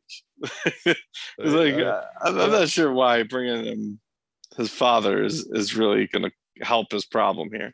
I mean, it'll, it'll do a few things. First of all, it, it, it can ensure that um Nacho will come back to them, right? Because presume presumably. Gus might so he, he, we gotta think about what everyone knows, right? Mike doesn't Mike has no idea yet that Gus has willfully tried to kill um Nacho, because had he known, he probably wouldn't have put that envelope inside the safe. He probably didn't get a read what was inside the envelope, right? So we can we I think it's the same assumption. Oh, hold on a second. He doesn't know that Gus willfully tried to kill Nacho when he gave, he gave up his location to uh to Juan Bolsa. So, oh, he did. Okay. All right. So he, I, I doubt Mike knows that, because if he did, judging by how he fights Gus here, he would not have willfully put the envelope inside the safe. Right. You know what I mean? Right, right. Mm-hmm. So he doesn't know that Gus has already tried to kill um, Nacho. Now, Gus knows that Nacho knows that he has willfully tried to kill him based mm-hmm. on him finding the Watchman, right? He's probably gotten word back to the Watchman's, like something's happened to him, or, you know, he's... Nacho knows Gus's move here. So if he wants Nacho to comply, so Mike, Mike thinks Nacho will simply comply with them because he's, you know, he wants, you know, safety, and he, he wants to get away from Salamanca's. Gus knows Nacho won't really trust them anymore now after what they yeah. did to him. So to get him to come back without talking or schooling, really, he can use his father as a bargaining chip against Nacho. Like, I'll kill your father if you don't come back to me, or maybe even kill yourself, and then I'll, or just something, you know. You yeah, know, tell me, you know, something to that effect. It's, it's a bargaining chip that he now kind of needs to remind Nacho of why he's got to stay in line with him after he's just tried to basically, yeah, kill Nacho. So, right. So I mean, but, but yeah, to Michael, it's, it's insanely cruel. Why do you need his dad? That's unnecessary. You can just bring him back. You know, you know this is not yeah. uh, not the play here. So that that uh, yeah, there you go. So I, uh, it, makes, it, it, makes, it makes sense, sense yeah. both the, from both the perspectives. I think it uh, it makes sense as to why Gus wants Nacho. It's, it's really his only. I mean, that's only. I mean, killing Nacho would be easier, for, but to find Nacho at this point, it would be easier to get his father and then threaten Nacho with his father. Yeah. So, yeah. Okay. I, that makes better sense now. Thank you for that. No problem. So, uh, yeah. So bring me Nacho's father, but Mike refuses. He's not letting anyone out of here with that type of order. And Tyrus puts a gun out, points it at Mike. It kind of gives me season three finale vibes of Breaking Bad. That's the uh, laundromat one, when they uh bring Walt um, over. Uh, Victor and Mike bring Walt over to the laundromat to oh, oh yeah him, right, and then uh, but I guess it's kind of the reverse. He calls Jesse, but in this case, Mike gets a call from Nacho, uh, answers yeah. it, gives him the most Mike answers ever, and then uh, yeah, he wants to talk to you, Gus. And then, yeah. That's where, that's where we get left off there.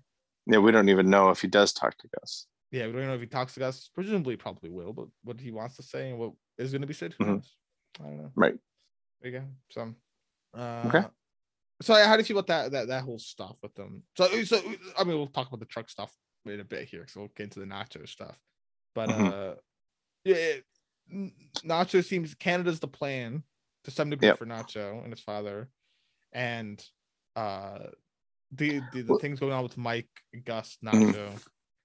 Well, did you want to did you want to talk about Juan Bolsa and Nacho's house yet, or do you want to wait until?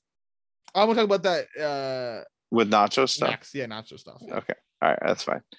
Yeah, no, that's. I, I mean, it makes a little bit better sense now, which is good. Uh, I you know I, I am gonna probably get pretty tired of Mike sticking his neck out for Nacho and Gus not not playing along. Uh, so eventually that needs to come to a head, like pretty quick, um, I think. Okay, then. That's how it is. So fine, have it your way. uh, I, I would love to have it my way. I hope I do. Well, Mister Sam, yeah, get Nacho in his motel room. And I love the Nacho stuff in this episode, besides the, the, the car scene here, because Nacho's in his motel room. Yep. He's paranoid. It, it, also reminiscent of the Gene scenes, how Gene's so paranoid, right? You know, sure. Taxi driver stuff. He's, he's almost needlessly paranoid. He's checking out the window. I mean, I shouldn't say needlessly. He's now massively yeah. Yeah, yeah. on the hunt for, but he is super paranoid. Yeah, he's looking around. He gets left a five-star meal by the hotel lady or motel lady.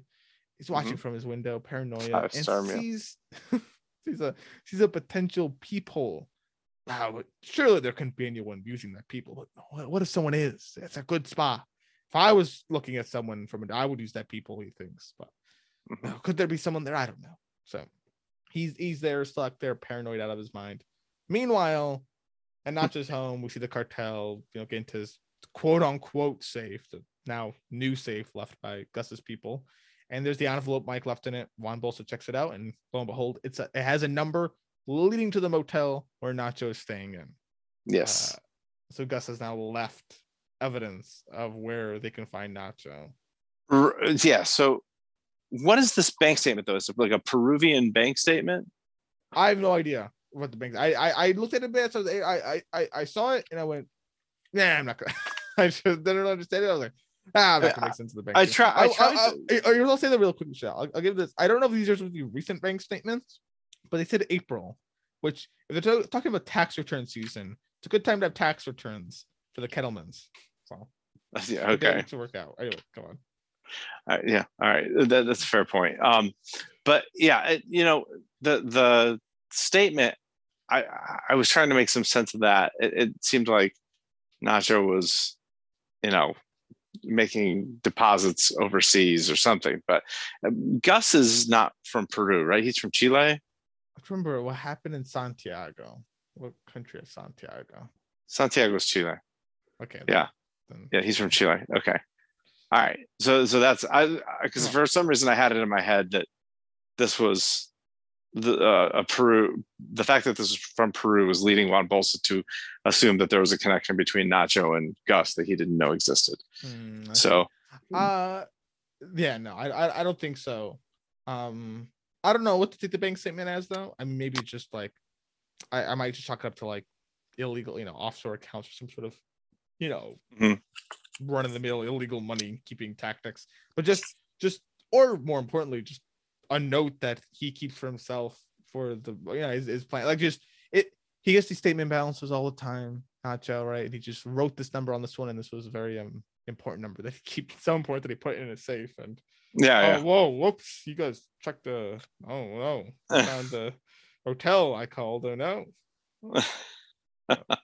Do you think Juan Bolsa knows that this was dropped by Gus, or that do you think that he I thinks? Think, I think Juan Bolsa. So Juan Bolsa is kind of similar to Gus. I mean. He cares a lot more about business than Don Eladio. He seems to be the most business oriented mm-hmm. of, the, of the Dons, really, right? Yep. And um, I mean, he seems to be somewhat suspicious that Gus is behind this Lalo killing. I mean, when he calls Gus last episode, he's like, "Oh, no one is out of suspicion. You know, be be careful, right?" right? It's a, and Gus seems to think that the mer- the, the mercenaries sent in the eighth episode of last season, uh, the um, what's the title of the episode? Bagum. Bagman, Bagman. Yeah, bag, Bagman. No, yeah, yeah Bagman. No, it's Bagman. It's Bagman.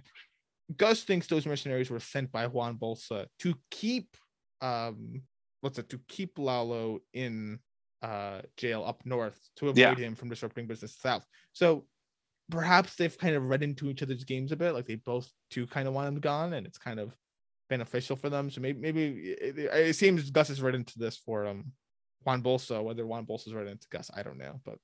It wouldn't shock right. me if Juan knows. It wouldn't. Yeah. It, I, I, yeah, I could see it. Okay. Not sure though.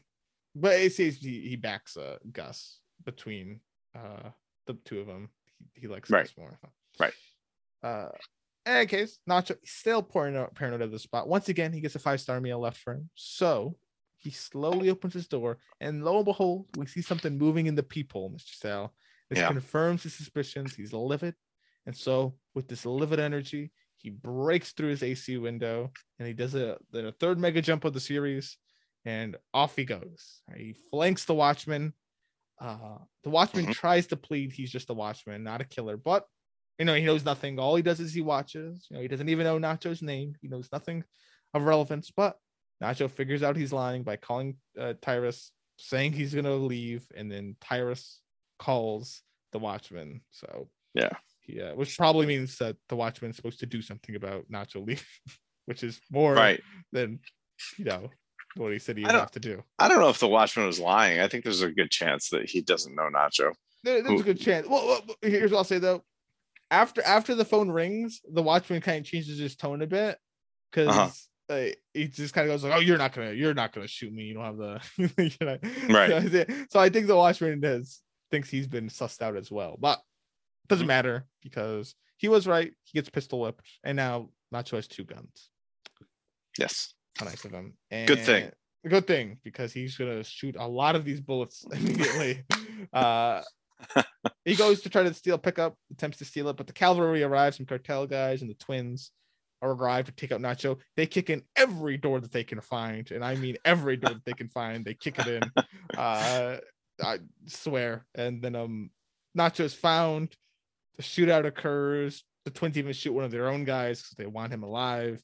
Nacho almost backs up into them, and then they kind of have like the whole, you know, driving at them, and they're shooting and he's shooting, and he hits something, and off he goes, and he got away, despite Mister South's belief. I agree. Yeah. It's a bit, it's a bit over, over the top, but there you go. And that's and that's yeah. and that's that's what we give Nacho. There you go. Okay. All right. Well, that's everybody, right? That is everybody. That's everything for the episode, Mister Sal. Yeah. All right.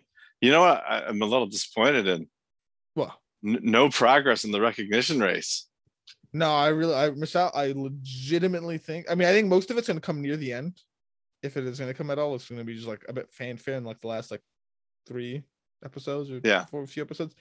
I don't know, like I, I I thought about going into the fan race like we're only gonna see maybe four of these characters. Like I was very I'm very well, low on the fan we are race. Guaran- we're guaranteed to see two.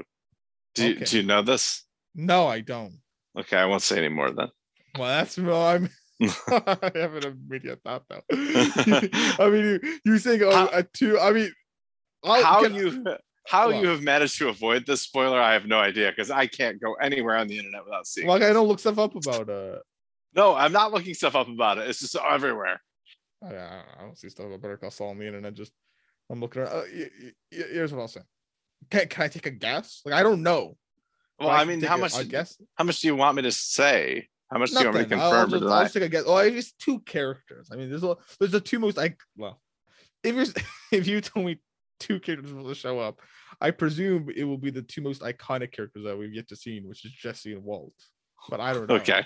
Right. I, that's my assumption if you're saying two characters. Oh. Okay.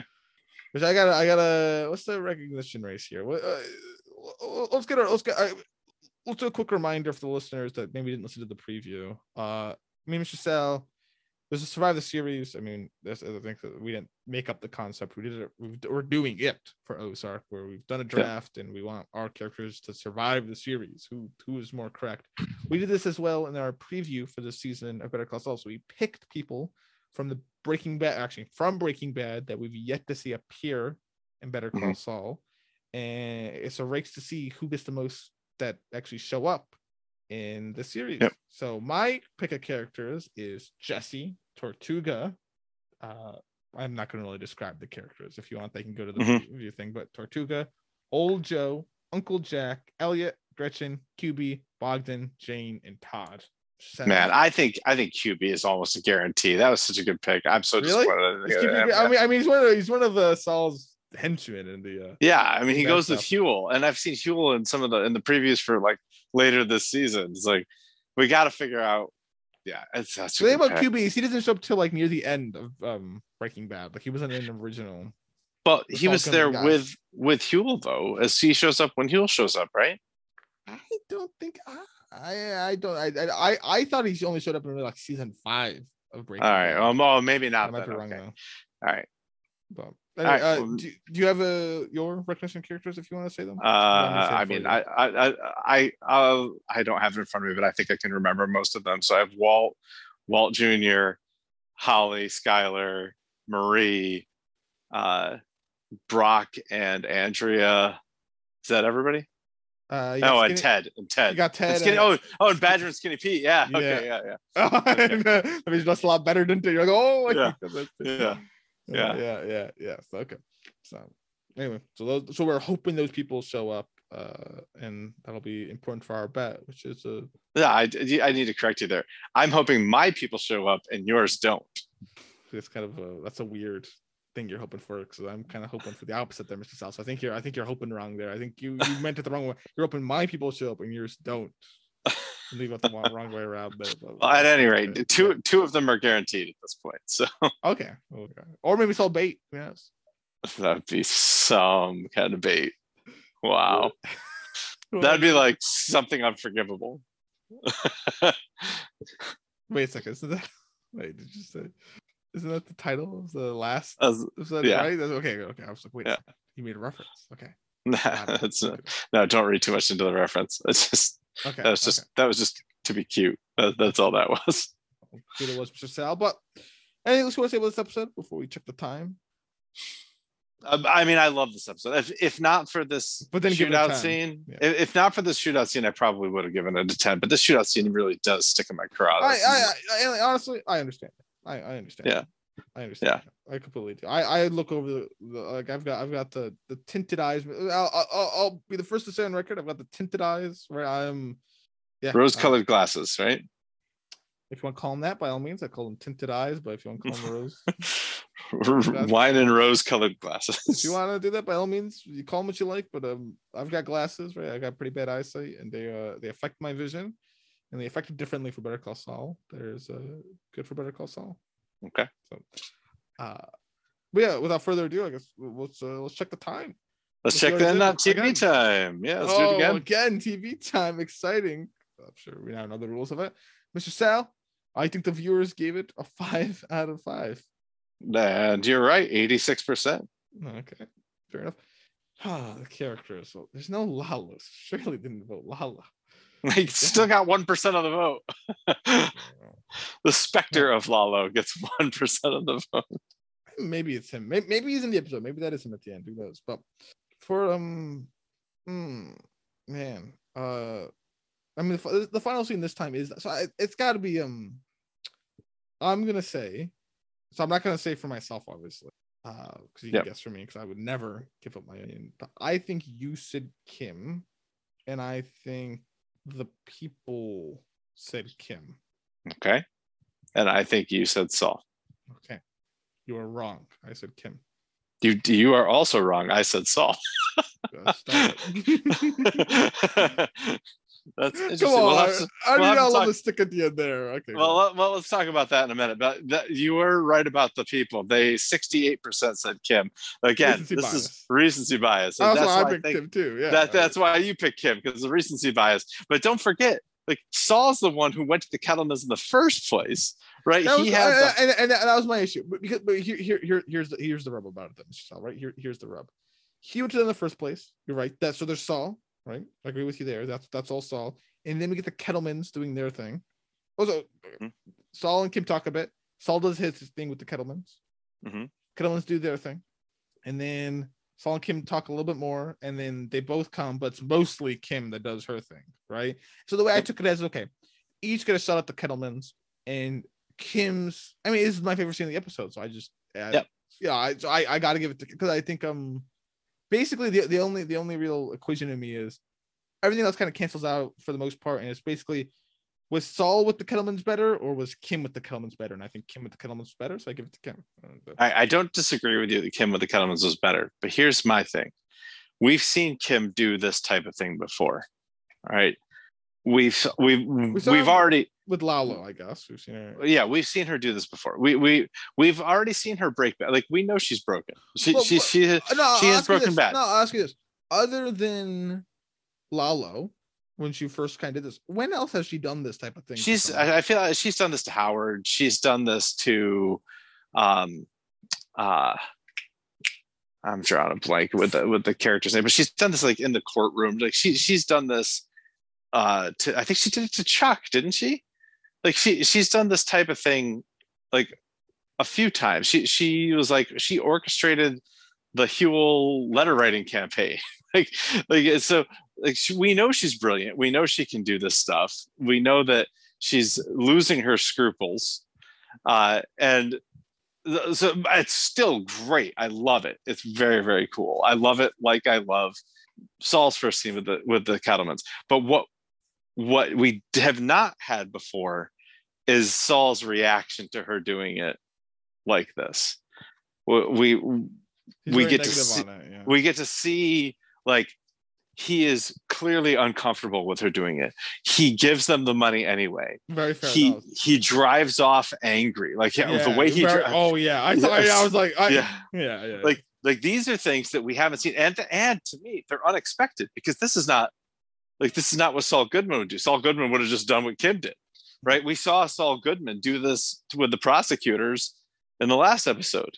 Like it's very similar to to what he did with the prosecutors, but what is new to me is his reaction to it, and so that's why Saul is is my favorite character in this episode.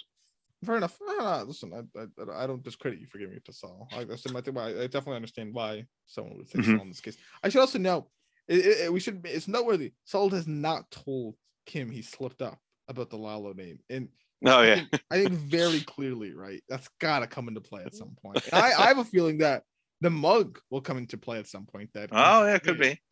Maybe not. I don't know. It'd be a bit of a reach. Yeah, we'll see. So could be. We'll have to see. I don't know. I'm I'm so happy to see Better Call Saul back. I am I'm is, over the movie. This is yeah. It's it's fantastic. It's such a great I'm show. So, I'm so oh, I like I was I was scared a bit. Like oh, what if what if it's not all that great? But then like immediately I'm like oh man, I'm loving this. yeah, I, I, look, I'm not disappointed by any of this. I, I think this is this is great stuff. Yeah, I, you know, I, Mister Sal, I think. Um, Well, I, th- I think a lot of it too, though, is like I, I need the sh- focus to shift away from Nacho and Lalo and, and toward Jim and Jimmy and Kim.